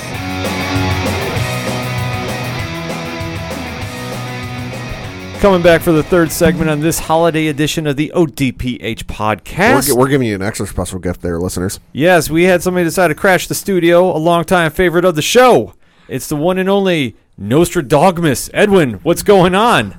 What's going on? Nothing much. bum, bum, bum. He heard us talking basketball. He heard us say something about Oklahoma City. He came running in the studio. I, I said that OKC should have been playing a- on Christmas Day. That was a great game last night with L.A. Clippers. Holy cow! I did not watch a second Big of it, but I'll tell you, I would have loved to have seen Chris Paul go into Houston on Christmas Day. That would have been. Thank you very much. My NBA schedule say it is gets the already dogs- better. Dog gets the That dog would've seal been- of approval. That would have been nice. You'll have to tweet out that. Uh, hit him up at, at Coach Duffy11. He definitely wants to get that smoke with everybody about his schedule. So, do you want to see that happen next season? I should post it. I I'm should saying. also post the games. Yeah, I'll Yeah. post what I would have scheduled. There just, we go. Just post it and tag Adam Yeah. Silver and NBA in it too. yeah, all right. yeah, we'll, we'll, we'll, we'll make Uh, sure he's that goes checking viral. those, he's checking those mentions daily. Yeah, for sure. But we talked basketball last segment, but we have to talk college football this little week. football sandwich. Yeah, You so- know, bread is NFL and college, and then the meat was the NBA. Yes, because this weekend there's a big couple games going on. It's bowl season. If you've been following, There's Yes. three. There's three big games this weekend. oh, okay, that's right. Who's Notre The, Dame? the playing? New Mexico Bowl. God, yeah. how did that go? Uh, no, uh, the Camping World Bowl, which we talked Oh. about. Notre Dame is playing Iowa State. Which hold on, real quick, hold on. It's very very funny because Notre Dame's playing Iowa State. USC is playing Iowa. So I was telling my wife, I said this is very funny because Notre Dame, USC, obviously time honored tradition rivalry. Iowa State and Iowa, time honored rival, you know, rivalry. So it's very fun that the two are playing each other. Very WWE booking, if you mm. will. oh, okay. So obviously this weekend, minus Notre Dame, even though their game is important, Goddamn right it is. Yeah, goddamn right. we have our top four teams in the nation. Shake your head, dog. Dog is shaking. Very head. important game. One of these days, we're gonna get webcam in here for this. Very important. So, who is playing for the BCS title game? Top four teams are in. Yep. So top four teams are in. Uh, the first game to kick off the playoff format, you have the number four Oklahoma Sooners, twelve and one, going up against the number one LSU Tigers, thirteen and zero, uh, on ESPN, four o'clock Eastern in the Chick Fil A Peach Bowl, taking place from Atlanta, Georgia. Coach, your thoughts on this? I mean, Oklahoma has a very uphill battle to fight here. As we sit here recording, uh, LSU is currently favored by 13 and a half, and the over under is 76. Uh, yeah, I mean, that's all Oklahoma's offense. I mean, Joe, I mean, like I said last week when I dubbed Joe Burrows the Heisman, um, you know, he is playing lights out football right now. Uh, going to be the first pick in the draft, and I like them to win this game handedly. I actually think that LSU's defense will be able to handle Oklahoma's offense better than, um, you know, the over under is going to tell. So I wouldn't exactly pick the over on this game, um, but. I um, I love Jalen Hurts though. I think he's going to make a great NFL quarterback, especially given the fact that you've seen Lamar Jackson's success. Yeah. that I think you can plug and play him in the same role and watch him succeed. Um, but again, I I like LSU. Go, Geaux Tigers or Geaux Go Oh, yeah. Go. How do I don't know how you say it It's down there. Go. It's Go. All right, Yes. It's just Geaux. spelled differently. I mean, uh, there you would almost think Sass. you would almost think that there's almost no way LSU can lose this 13 and a Right. half points, you know, this that and the other. And I think LSU's going to win. That just if I were a betting man wouldn't stop me from throwing a couple bucks down on Oklahoma just to maybe, you know, you know, and nothing huge that you would, you know, regret putting down later, but maybe, you know, 10 bucks, 20 bucks, whatever it is. Cuz hey, fun. Fair enough. Dog, do you have any feel on this game? I I feel like LSU should cruise, but I I just got a s- sneaky suspicion that Oklahoma will make it a little bit closer than everybody is, are thinking. So, you, or, so you're saying that LSU is going to win, but uh, Oklahoma will cover the spread? Yes. That's preposterous. Ooh, roll them dice. Preposterous. Dog. Roll them dice. Jalen Hurts, he knows. Hey, He knows Yeah. I like LSU. Jalen Hurts, but I'll, I mean, Oklahoma's defense is about as Swiss Yeah. cheese as you can get. Yeah, it's a little better than last year. so. I mean, that doesn't take much. That defense was also very bad last year. He's not wrong, folks. Heavyweight title fight. Yeah, this one I, I I have to agree with Dog. Actually, I think this is going to be a little closer than people realize. But when you have the Heisman winning Burrow as your quarterback, he's going to want to make a statement thing to solidify Yeah. his number one. He draft doesn't pick. need to make a statement. He is the statement. Well, you, I, I heard a story last week that kids were when he played in high school football were putting uh like uh pens and permanent marker in their socks so when they went through the handshake line they could sh- they could get his autograph while they were shaking hands. I mean, wasn't LeBron- that's how good of a talent kids I mean, are. I saw him. Wasn't LeBron doing the same thing in high school too, though? Ah, well, LeBron. was like a different animal. Yeah. LeBron's a and- whole nother thing. Yeah. I mean, this is a guy, Joe Burrows, who was a uh, you know scholarship quarterback at Ohio State, who couldn't crack the field. Yeah. You know, Ed Orgeron comes into his living room. You know, probably screams and yells and brings some gumbo up there. Gets him down to LSU, and now he's uh, the Heisman, the number one pick, and arguably the best quarterback in the SEC. Yeah, you have to give him that credit. I mean, obviously, he's going to really want to put on performance. Hurts is going to show up too. I think it's going to be a lot more high scoring than anybody's really leaning? Like I, I, I don't. I just LSU. I my thing is that LSU's defense is just so good. Yeah. they're so good and they're underrated good. I mean, they put a whooping on the entire SEC. So it's not like games were like back and forth. Like they put a thumping on these teams. Yeah, and so it's gonna be a really fun one to watch. I do like LSU though to win, and who are they gonna go up against? Pat? Uh, well, the other game you got later that night, uh, taking place at eight o'clock Eastern on ESPN. It is the the PlayStation Fiesta Bowl taking place from Glendale, Arizona, the where the number three Clemson Tigers with a thirteen and zero record are going up against the number two Ohio State Buckeyes with a thirteen and zero record. Coach, your thoughts? Uh, so I mean, I value my life, so I will have to feel like I have to say Ohio State. But I mean, it depends on what Ohio State team they're going to get. Are we going to get the Michigan Ohio State team, or are we going to get the team that played Wisconsin in the Big Ten ti- title game that had to fight and claw their way back into the game? Because if it's that team, there's no way they're going to win. Say currently as we record, uh, Clemson is favored by two and a half points, and the over under is sixty three. And my thing with Clemson is the ACC was an all time low. Quite possibly the worst ACC that we've seen, and probably arguably since it really, you know, expanded and, you know, the big six, you know, power conferences became because, I mean, Florida State, awful. You know, North Carolina, they were, you know, probably one of their worst years in the last five years. Miami is an absolute stinker.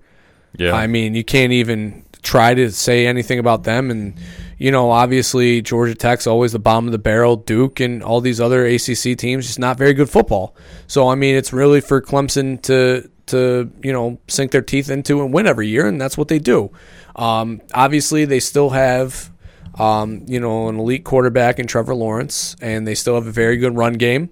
They still have a very good defense. So it's not to say that I don't I don't dislike them. I just think that the level of talent that they have not played this year and the fact that they won the championship last year, there might be a little bit of a hangover, and I'm going to stay with Ohio State on this one. Dog, you have any feelings on this game? I'd probably go Clemson because Ohio State's in the Big Ten, so so is Nebraska. So Dog keeps it hundred, folks. Uh-huh. Wow. I'll just okay. go with Clemson because I mean, at the, for college, though, don't you, like, you don't root for the conference? It's different in the NFL. Like, I hope Dallas and Philly burn to the ground. But like if Navy was playing in the national title in an independent, no, but like if North Carolina was playing in the uh, basketball, you know, since I do cheer for Duke in basketball, I would probably cheer for them to win a national title because I want the ACC to win. Oh hell no! Conference pride, baby. Hell no! No! Conference no! No! pride. No! No! No! No! No! I No! No! I'm sorry. Conference not, pride. not with Big Ten football either. Yeah, yeah, oh. yeah, yeah. No, I'm, I'm, I'm rolling with dog on this Pish one. posh. That's not even like oh, Wait, Ohio wait, State and wait a Nebraska's a rivalry. Wait a minute, we got a Carolina fan and a Duke fan agreeing. What the hell? Okay, mm-hmm. here's the thing: we're not talking basketball. Oh, Okay, if we talk Right. college basketball, we will. I, I guess it's different because Notre Dame's not in a conference for football, so like I don't I don't hang my hat on anything. But like in basketball, it's like I would much rather the ACC win the national championship than like you know the SEC win it. oh hell no! Oh I'm- man, I don't want no, I don't want to see Alabama win a national championship. Hell no. no. I mean, I oh fuck. I guess that's fair though because I do I absolutely despise Virginia. Yeah. So no, I guess no, yeah. I guess I don't know. Uh, I right, mean, uh, Pat- maybe I'm wrong. All right, Pad, Pad, you, you who you got? I, I, I'm I gonna- need a minute. I'm going to lean uh, Ohio State Buckeyes on this one, and I truly don't have you know a, a rooting interest with either team. I mean, I'm just lo- like Coach brought it up, so I was kind of curious. I was looking at the two schedules, and I mean, I'm looking at Clemson's schedule, and it's not really jumping out to me that, like a lot of It's bad. It's you know okay, they beat Wofford. Congratulations, you beat Well. North Carolina State. Congratulations, you beat you know. not really this year. You know, you beat Wake Forest. No. Congratulations. I mean, you. While on the flip side, you look at. What was their out of conference though? What was their besides Wofford? What was their out of conference? I would have to pull that up. I don't have that immediately in front of me. All right, well go ahead, pull it Um, up and then You know, but you look on the flip it side. You know, you look on the flip side with Ohio State. Okay, yeah, they played Florida Atlantic the first week, but every team college football plays, you know, some cookie cutter, you know, cupcake team the first week, so they can absolutely stomp them, and then they get into the real meat. You know, they went and played Michigan State, Maryland, Rutgers, Penn State, Michigan, Wisconsin. You know, I think just they went through a better test and a better, you know, level of ability with some of the other teams where uh, Clemson might have coasted a little bit. So their their toughest out of conference game was week two against Texas A and M, who finished ranked twelfth. Right. But that game was also at Clemson, so not a true not a true test. Right. You know. Meanwhile, Ohio State. I mean, the Big Ten, arguably this year was probably what the mm-hmm. best that it's been. You mm-hmm. know, in the last five years with Yeah. how good Michigan, you know, was and how well Wisconsin. I mean, how good Wisconsin was. I mean, and Michigan State is always a tough team. So that's why I just think Ohio State's a little more battle tested. I mean, it's going to be a close game. Yeah, uh, yeah, either way you e- shake e- it, e- yeah. yeah, either way you go with it. I just like Lawrence as a quarterback that's been there and he's not going to get rattled. And I think that he is going to really. He's flown under the radar this season. You almost want to think. I mean, he's definitely based off the schedule. He's Well, he has not- because yeah, they just haven't played anybody. He's Right. probably not of the games that they've played. He's probably had to finish two of them. Yeah. But either way, since he's already been there, you've already gone through the rigors of being in the tournament to get to the national championship and then win it. You know, it's hard to go against a kid, and, uh, Yeah. and hard to go against Dabo too. Can I tell you the one thing that they haven't seen though? Chase Chase, Young. Young. Very they haven't seen they haven't seen a defensive end like that. And I don't care how good Alabama's defense is, was, or ever will be. They are not. They were not as good as Chase Young is. Period. Well, Chase Young, who is rumored to be drafted number two by the Giants. No, I mean now that they won, they're Yeah. like fourth. So, So unless I hope they- he goes back to college. yeah, I'm selfish. I said He it. said Go he back to was. school, young man. I know He he, s- did. he yeah, said he was, But, so- but you can't take these kids I for know, their they're word probably anymore. just- They're blowing smoke. I mean, Yeah. Justin Fields wasn't gonna, or not. Uh, uh, the Oklahoma quarterback H- Hurts wasn't gonna transfer. Well, where is he now? Oklahoma. Hey, you never know. For every Hurts, you get a Tim Tebow that stays for four years. So Hey, but but I will die on this hill. Hey, hmm. he did and brought the Gators to the championship. So I can't be mad at him about that. But going into this though, The, the linebacker that he was supposed to be. Hey, Ooh, he still got it. He's he still brought home the chip. That's all that matters. NFL did him wrong. But we can No, get that not, no, show. Urban Meyer. I'm talking about what Urban Meyer did in recruiting him. Oh yeah, Urban. That yeah, shady bastard. Urban oh, Chris Urban. Leak, he's coming in to play linebacker. Stay, please stay. Yeah, Ur- Urban is an interesting character, and that's I think that's probably the nicest thing I'll say about that. But going into this weekend, though, I mean, this is why we kind of like the bowls, the series, because before, I mean, we didn't have the tournament; it was always based on what the AP poll. and- Yeah, Yeah, it was just like that. one versus two. Yeah, which uh, you don't really get that true feeling of a championship. I mean, just whoever gets in there, and then there's always somebody on the outside looking. Well, you what know, about saying- me? Yeah, I mean, Yeah. this helps that remedy that a little bit. I mean, granted, because I know people have asked about doing eight teams and make it longer.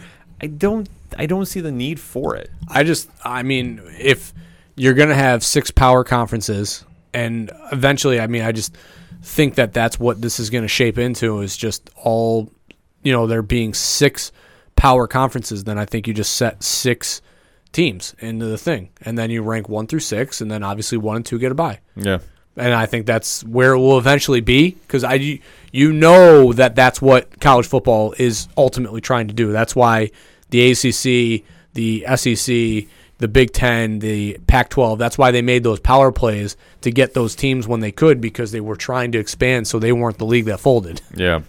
So obviously they are stepping in the right direction with it, and that's the one thing you, you have to say about college football. Yeah, I mean it's a lot better. I mean, my God, the BCS, the, the all that, it was bad. I mean, it it was bad in the sense that, especially back in the '90s when it was just the AP poll, and I mean, you know, Notre Dame could be playing Georgia in the in the Peach Bowl, but then you know Nebraska or Oklahoma could have been playing uh, Alabama in the Cotton Bowl, and then you know Alabama won, but then Notre Dame won one handedly, and all of a sudden they're sharing the national title. Yeah. like that was stupid. So at least now, like there's a playoff, four teams, definitive answers. You know, one versus four, two versus three, and then you get a championship game. Yeah, and that's how it should be. So And I mean, the NCAA is making more money, and how can they argue about that? Uh, that's a whole other topic. I mean, no, no, it, it's true. You're right. You're I'm right. Call, I'm business business here. You know what I'm saying? I mean, let's keep it 100, as the kids will say. Yeah. Uh, you know, it's a business, and now they have one extra game, tickets, sponsorships, advertisement. Everybody Moolah. wins. Yeah, everybody wins one way or We another. We need another video game though. Goddamn right we do. That's that's what this segment should have been about. Where's my video game? Dog is coming in with the hot takes today. And ice cream bars. Well, fuck, I mean, I don't want a two ice cream bar. It'd probably be a pretty plain flavor. Oh, jeez. I want my video game. I want my NCAA 12 or 20 Baby steps first. in folks. my Xbox Platinum or whatever the hell they're calling it tomorrow. baby steps, coach. Baby I steps. will not. I will not accept this. I can't. It made me so mad when I figured out that Xbox 360 games couldn't convert to Xbox One because now I can't play NCAA 14, and it's been four long years, and Madden just is not the answer. And that game that that independent developer came out with, I credit you for doing it, but it is piss poor, and I'm not spending my money on it. Don't care. That being said, this weekend, BCS, College football. I mean, uh, Bulls been bull, the bowl season's fun. Bowl season has been fun. So obviously they're going to end it on a good note. And then Are we not going to pick a winner? Are we not going to Well, let's say see. who we're going to win outright? Well, I figure we'll save it to the national championship. We got to see who Yeah. gets there first. All right. Yeah. That's what I was figuring on. I mean, I like LSU. I like LSU to win it all. I'll just put that out there now. And they could lose on Saturday, and now I'm going to look like a big dummy. But you know what? I put it out there. Shoot or shoot. Hey, shoot your shot, man. LSU. Nothing wrong with that. Well, they got two weeks between the freaking games. Yeah. too. Yeah. Yeah. Geaux? Tigers. Geaux. That being said, the games are going to be held this Saturday. Hit us up on Twitter. Hit us up on social media. Use the hashtag ODPH. Hit up at Coach Duffy11. Give him your take on who you think is winning this tournament. G A U E A U X. Geaux. And you can please correct him on the spelling. I'll say I don't have the spelling in front of me, and I know that's wrong. Yeah. Was it G A U I X? I think it's just Yeah, straight there's up definitely an I. No, No, it's no. G-A- yeah. G E A U X. Thank you. That's what I'm trying to say. But Nice. anyway, Nice. games are this Saturday. Hit us up. Let us know what you think. Who's winning, and uh, do you agree with or disagree with Coach Duffy? That's what we want to know. We're gonna take a quick break. We'll be right back. This is Rich, the host of the Three Fat Nerds podcast and co host of the Horror Zone 607 podcast. And you are listening to our hashtag 607 podcast brothers, the Ocho Duro Parlay Hour. Now kick it back over to Ken Moneybags and the crew.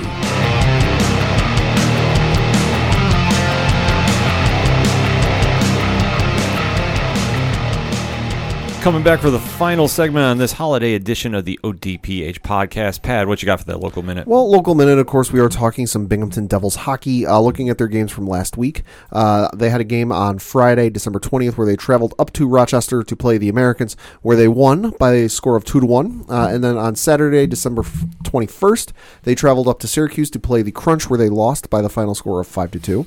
Looking at their games for this coming weekend, uh, they travel back up to Syracuse on Friday to play another game against the Syracuse Crunch, game and time 7 o'clock. Saturday, they return home to play the Rochester Americans, game time 7.05. More information, binghamtondevils.com. And Binghamton Bulldogs action, coach? Yeah, they had a game, another home game, because they forever play at home against Westchester. Uh, victory of 130 to 101. The Bulldogs sliding into the number four spot in your top ABA 25 poll. They uh, have a game against the 18th nationally ranked Camden Monarchs, featuring a once all-time high school elite player in Lenny Cooke coming to Binghamton playing Wow. for Camden. Yeah, man, Lenny Cooke, that the Lenny Cook who was one and two with LeBron James in the class of 2004, uh, now playing for the Camden, Camden Monarchs. Uh, and as far as I know, is still on the roster and will be playing against Binghamton on Saturday. All right. Uh, that is a course, a 7:05 start at the St. Patrick's Gym over in Binghamton. And for more information, Binghamton Bulldog. Oh, how could I not mention?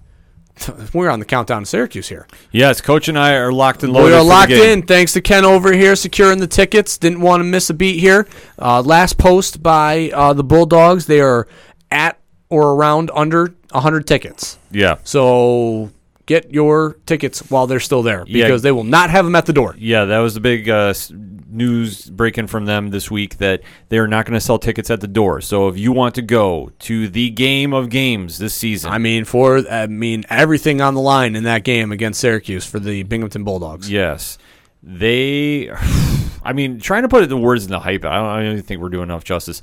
They need to show up and they need to ball out. Syracuse is coming in with the biggest chip on their shoulder, Big and, chip. and that is scary seeing the size of big, Syracuse as well. For sure. I mean, because they're all monsters. Exactly. It's, Uh, it's like Space Jam in real life. yeah, I mean, listen, it was a lot of fun last year. The teams got very, very chippy, and I'm expecting it again, especially with all the social media chatter that we've talked about, the signings, the releases, the moves, the this, the that, the third. Uh, you know, it's going to be very personal, and it's going to be very, uh, it's going to be very heated. So I, I highly recommend that if you have not gotten your tickets yet, that you do it, and if you do get it, I highly recommend that you get to that Bingham, that gym, well before 7:05 because Yeah. the place will be packed. get there early. It's going to be it's going to be, it's going to sell out regardless. For It's sure. it's just a matter of get your tickets early, get there early, get a good seat. You're going to see a show. Yep. Uh, just depends on who's going to be doing the highlights because Syracuse is coming in and they got some ammunition and they're going to be And they're not playing, yeah. they're not going to be playing around that night. Uh, for more information, binghamtonbulldogs.com or their active Facebook. Yes, and we also have to mention Excite Wrestling January 4th. Hey, going down yeah. at the X. Cage match, Tremont and Stockade. Absolutely going to be a wild night. Dog is going to be down there. Finn's going to be Dog, you there. coming down? I'm always there. Dog's always Dog's in the always building. there. He is there. He's always in the building. His Sometimes I have little problems, but No, all right, yeah, you were there last time. That's right. That's Yeah, right. Yeah. Dog is not. See, we don't have you behind a paywall like like Patreon. We gotta be Yeah. careful. Yeah, we have to we have to watch what you mentioned down there. We don't want you to get you kicked out. But for Just more, don't bring your outside food in. Yes. Yeah. Because you will get in trouble like I did. Yes. ExciteWrestling.com for more information. Johnny Moose is saying that he's going to be making an appearance sooner than later on the podcast. Okay. So we got to hold him to that. Some uh, for Star Wars this past week, and he was talking about that. And so stay tuned for that. ExciteWrestling.com for more information.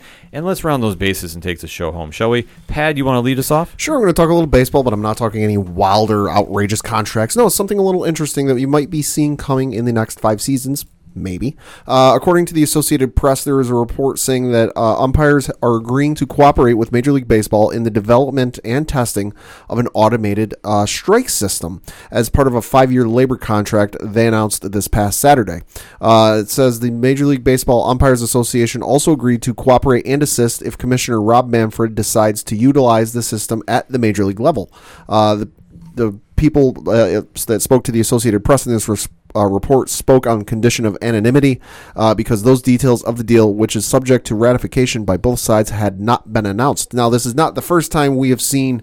Uh, uh, uh, automated strike zone used in professional ball. Uh, the Independent Atlantic League became the first American professional league to let a computer call balls and strikes uh, during their All Star game back in July. Uh, the way this works, according to the article I'm reading, says plate umpire Brian deBrauwere wore an earpiece connected to an iPhone in his pocket and relayed the call upon receiving it from a TrackMan computer system that uses Doppler radar. Also, the Arizona Fall League, which is a you know, fall baseball league played out in Arizona with some of the top prospects in baseball, used it for a few dozen games uh, this year at Salt River Fields. So this is going to be something that you know they're they're testing and figuring out, and if they want want to, they'll put, bring it up within the next five years. So something to keep an eye on. Yeah, it's going to be really interesting to see how they do that. I, I I'm a little skeptical, but I'm going to give them the benefit of the doubt. I think it's something that if they end up perfecting it, quote unquote perfecting it, or getting it as close to perfect as you can and, and bringing it in, I think can be very beneficial to the game because I think if you watch even just one baseball game, especially nowadays with not just the national games but the local you know broadcast the local regional sports networks having that you know computer generated strike zone on the screen.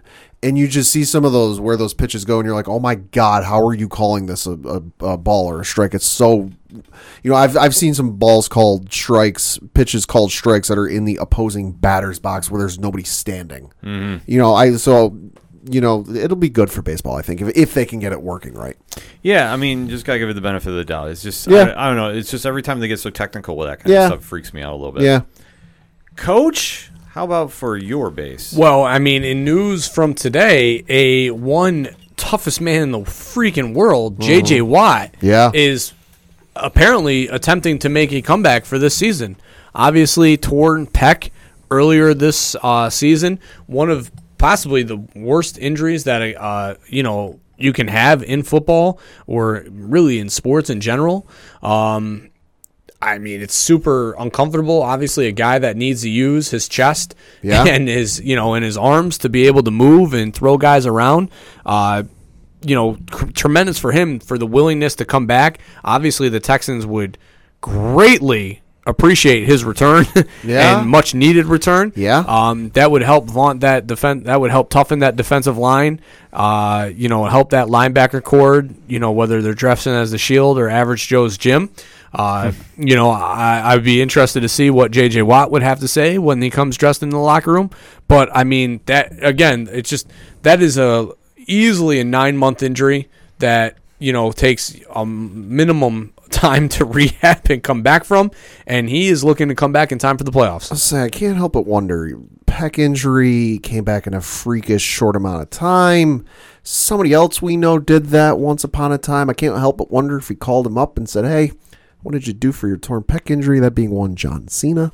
Bum, bum, bum, bum. Yeah, I can't help but wonder. I mean, possibly, uh, may, maybe use the same doctors. Yeah. I mean, listen, Seth Rollins came back from a torn ACL in six. Yeah. So Some of the, so- and let's be honest, some of these athletes are just freaks of nature. Like yeah, that. and some of them are just tough as freaking nails, and I would definitely put J.J. Watt in that category. That's very Have true. you seen the workout commercials? Yes. Yeah. I mean, phew, animal. Yeah. Not that being said, he's not the only person rumored to be making an appearance or reappearance, should I say? Possibly. Dog, dog, you have some news. Speaking of another possible return, uh, with the Seahawks losing their entire backfield, just about Literally, rotating With- past the characters. with Car- Chris Carson suffering a season-ending hip injury and CJ Prosise. There was news today that out of Seattle that Marshawn Lynch was making a return visit to possibly see what we can do here. And Get the Skittles. get them ready.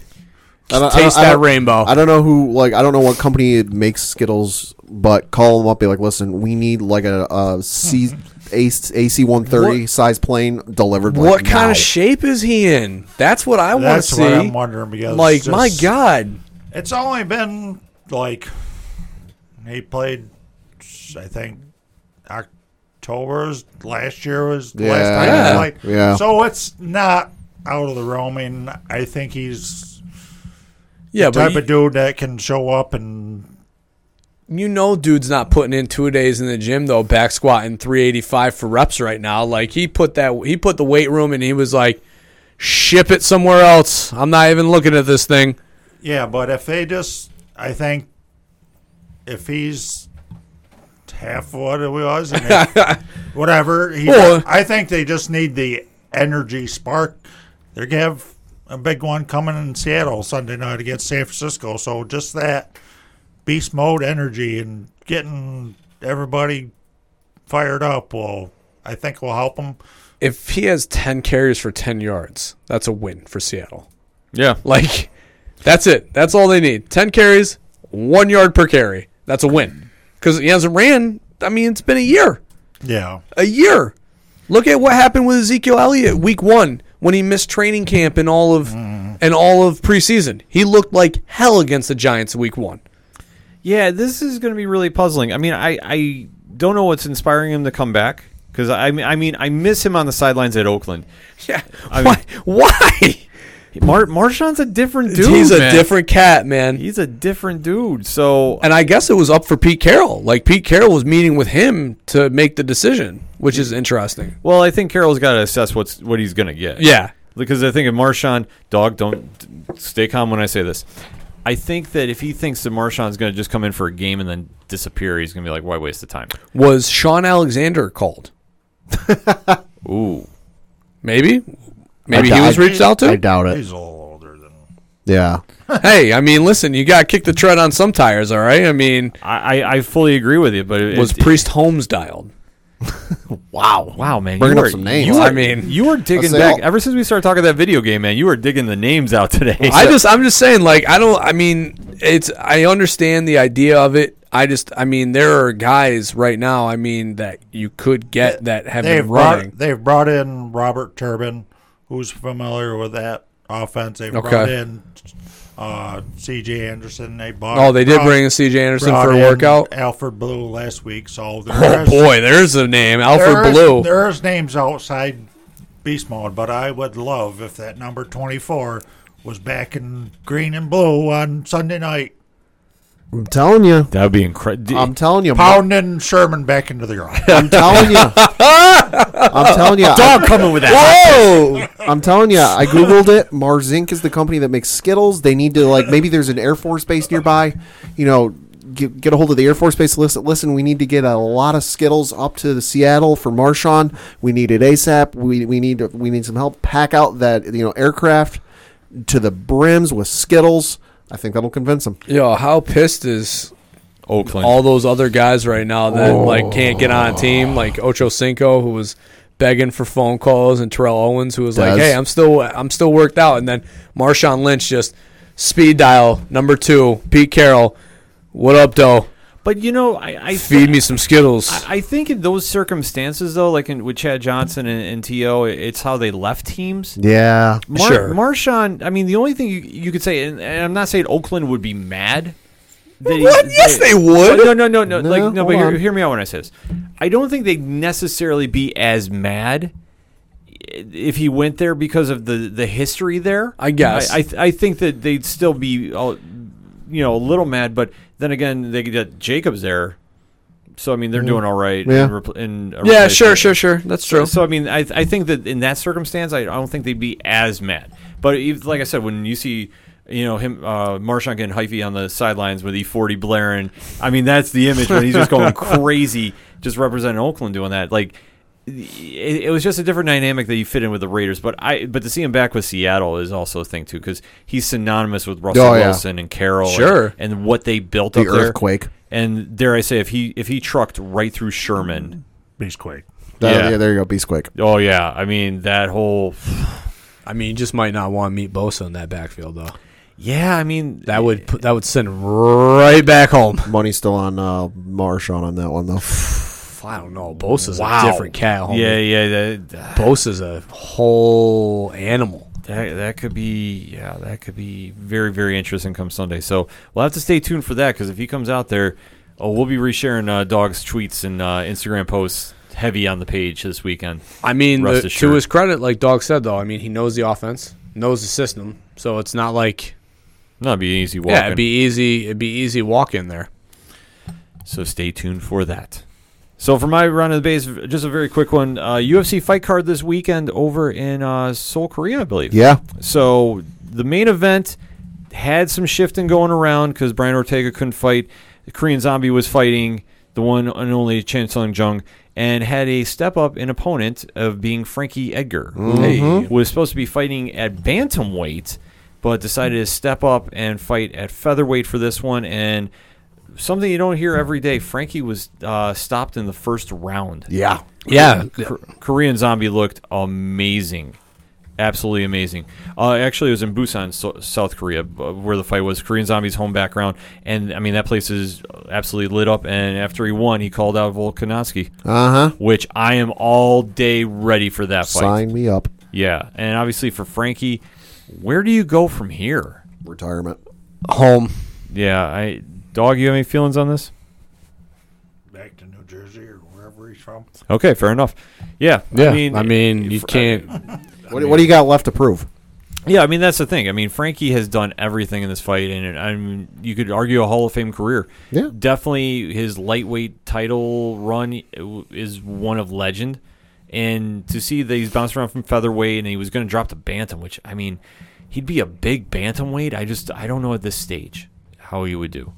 I mean, if you uh, when you're getting when you're known as a tough guy, and then you're getting knocked out in the first round, it is like I mean Chuck Liddell comes to mind. Like Yeah. it's tough to bounce back at this stage of your career getting knocked out in the first round because now you're just you're soft. You know, I'm not not being disrespectful. No, just saying like now the stigma is out there. Like yeah, this guy is not as tough as he once was. You can knock him off this pedestal. Yeah, I mean, it's just something really like I hate seeing it, and, and we'll have to see what Frankie wants to do. If he wants to try one more fight, I'd be okay with it. Like anything didn't think he looked past his prime, It's not like when BJ Penn was talking about coming back Oh. and, and just how bad that was. God. So this is a, definitely a different fight for that. So if he wants to come back, um, you know, I'm I'd be all right with that.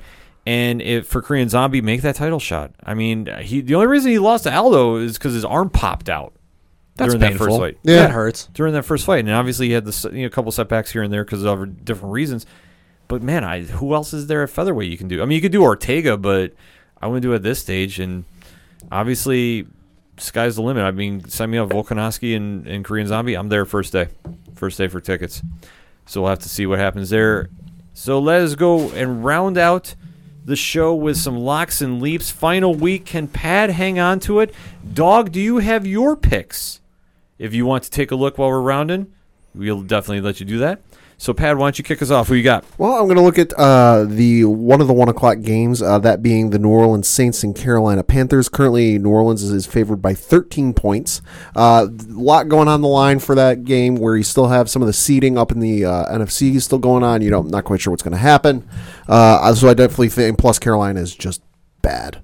They're, Yeah. they're just bad. I mean, they're sitting at five and ten. You know, it's not good. So I think New Orleans is going to be able to pull that one out. Uh, for my leap dog, you're going to love me for this one. Uh, I'm looking at the Sunday night game where the the San Francisco 49ers are traveling up to Seattle to play the Hawks. I'm running with the 12th man. I think Seattle's going to be able to pull this one out. Currently, San Francisco is favored by two points. I think Seattle's going to be able to pull this off, really upset uh, 40, the 49ers and really throw a monkey wrench in their whole 49ers plan. How are you feeling about that, dog? Sure. He's a Well, man of man simple of words. s- s- little yes. All right, Coach, who you got for your picks? My lock taking Pittsburgh against Baltimore. Pittsburgh favored by two points right now. Baltimore sitting Everybody. everybody. Baltimore sitting everybody, and if I'm not mistaken, Rudolph is out for this game, so they're going with the duck. Sure, whoever's at quarterback, I don't care. Pittsburgh, in a must-win situation, mind you, has everything lined up in their favor right now to win this game. My leap, however, taking the Giants. Okay. Four point it. dogs. Give it to me. Giants playing well right now. Again, at home, home field advantage, home field cooking. Daniel Jones, 354 yards passing, five touchdowns, no interceptions, no fumbles. Saquon Barkley, 183 rushing yards. Give it to me. I love it. Giants. Fair enough. Dog, who you got? I will update my on my column this week. Oh, okay. Ooh, Oh! Coming back, Tales from the oh, Dog. Yeah. We're getting a blog this week. That's what's up. OchoDuroParlayHour.com. Oh! Dog is coming with the heat this week. Yo, give a high five for that, Oh dog. man. No, you wanna you wanna see my picks paid for my picks, baby. Oh, Mr. Patreon. Hashtag Mr. Patreon right here. All right, so that being said, my picks, you know, I was teetering back and forth with my leap because the Giants were out there Sure. and Seattle is out there. And every time I pick Seattle, they've won. So I'm going to go with Seattle yet again with the two points. Big game on the line. Big game on the line. Okay. But I'm rooting for the Giants this weekend, too. I'm going to make that official, too. Hey, I'm just saying. I I think I hate Philly fans more than I hate Dallas fans right now. So I hate them both. yeah, what for what? Philly and Dallas, I hate them Oh, get they're not even in your division. I don't care. I hate them both. Oh, pff, Pat's just full of anger. my Yeah. God. That's see, that's on the flip side. That's like when Giants fans are like, "Oh, I hate New England for what?" I mean, listen, who does Ken root against, root against this weekend? New England's playing Miami. I rule for a tie. yeah, thought I, mean, you you root say. for the arena to p- collapse. No, actually, I, I will say this: if if you have to force me to root for a team, I'll root for the Patriots over the Dolphins. I hate the Dolphins that much. Sure, all right. I have a long-standing hatred for the All right. Dolphins. So, I mean, to, to what? Stop playing footsie with me down here, dog. I mean, for whatever you need, man. I, I appreciate that. Okay. dog, dog is too amped up right Yeah, now. he's Yeah, all he fired is. up. He's Like- taking over my table over here. I got Yeah. nowhere. I got no leg room. Hashtag Mr. Patreon right over there.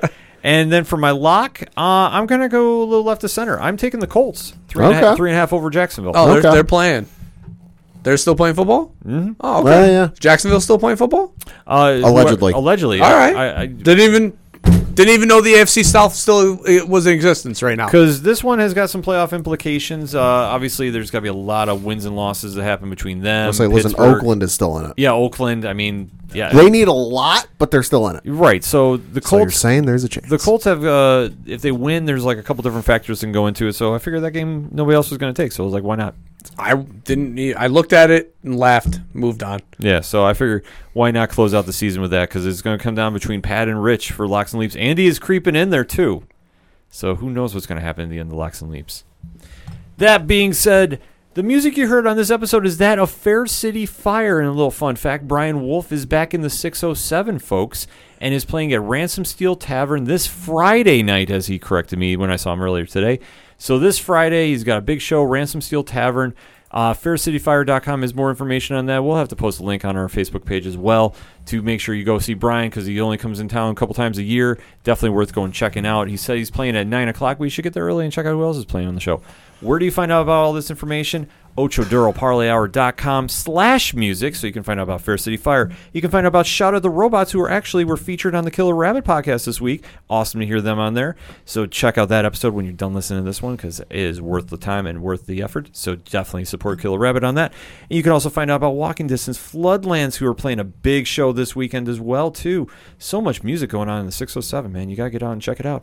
You can also check out on OchoDuroParlayHour.com Parlay Points, the complimentary blog section where Dog has guaranteed he will have a blog up this week. It could just be Marshawn Woo. And you know what? It'll be worth the read, folks. Yeah. I'm just saying, he said he's going to come with some heat on that blog. Expect to check that out. So definitely, you can find that on OchoDuroParlayHour.com. You can find out the ODPH directory on there as well with links to some of our friends like Off the Cuff Gaming, Excite Wrestling, Three Fat Nerds, Horizon 607, 8122 Productions, which I cannot stress enough. Their Patreon for Love is Scary is the best dollar you'll spend all month if you want to just get into the entry level. Derek with an open microphone is about as scary as Dog with an open microphone, except it's behind a paywall. So Derek can say whatever he wants, and he did scare the ever living you know what out of Mike C. I can't repeat it on air. I want to. I don't want to get us kicked off of some providers. It's that good. It's that intense. It's that Patreon that you can only get from 8122 Productions. And obviously, you can find links to our friends of the shows on there Pod Nation, Next Wave, hashtag 607 podcast. It's all on there, OchoDuroParlayHour.com. So, from all of us here at the ODPH, we want to say happy holidays and Merry Christmas to everybody as Happy well. Festivus. Festivus as well. However, you're celebrating, keep it safe, keep it happy, and uh, it's hopefully it's a joyous time of year. So, for the one and only Nostra Dogmas, I'm all here so I don't get fined. he killed it this episode, folks. Yeah, he did. For your coach, my coach, the coach, Coach Duffy. Good night, and have a great holiday. The one and only Padawan J. John Calipari, still coaching Kentucky. And he's going to stay there. He's staying out of the garden. I'm your host, Ken M. Happy holidays, folks. And thank you, as always, for listening to the ODPH podcast, better known as the Ocho Duro Parlay Hour. See you next time.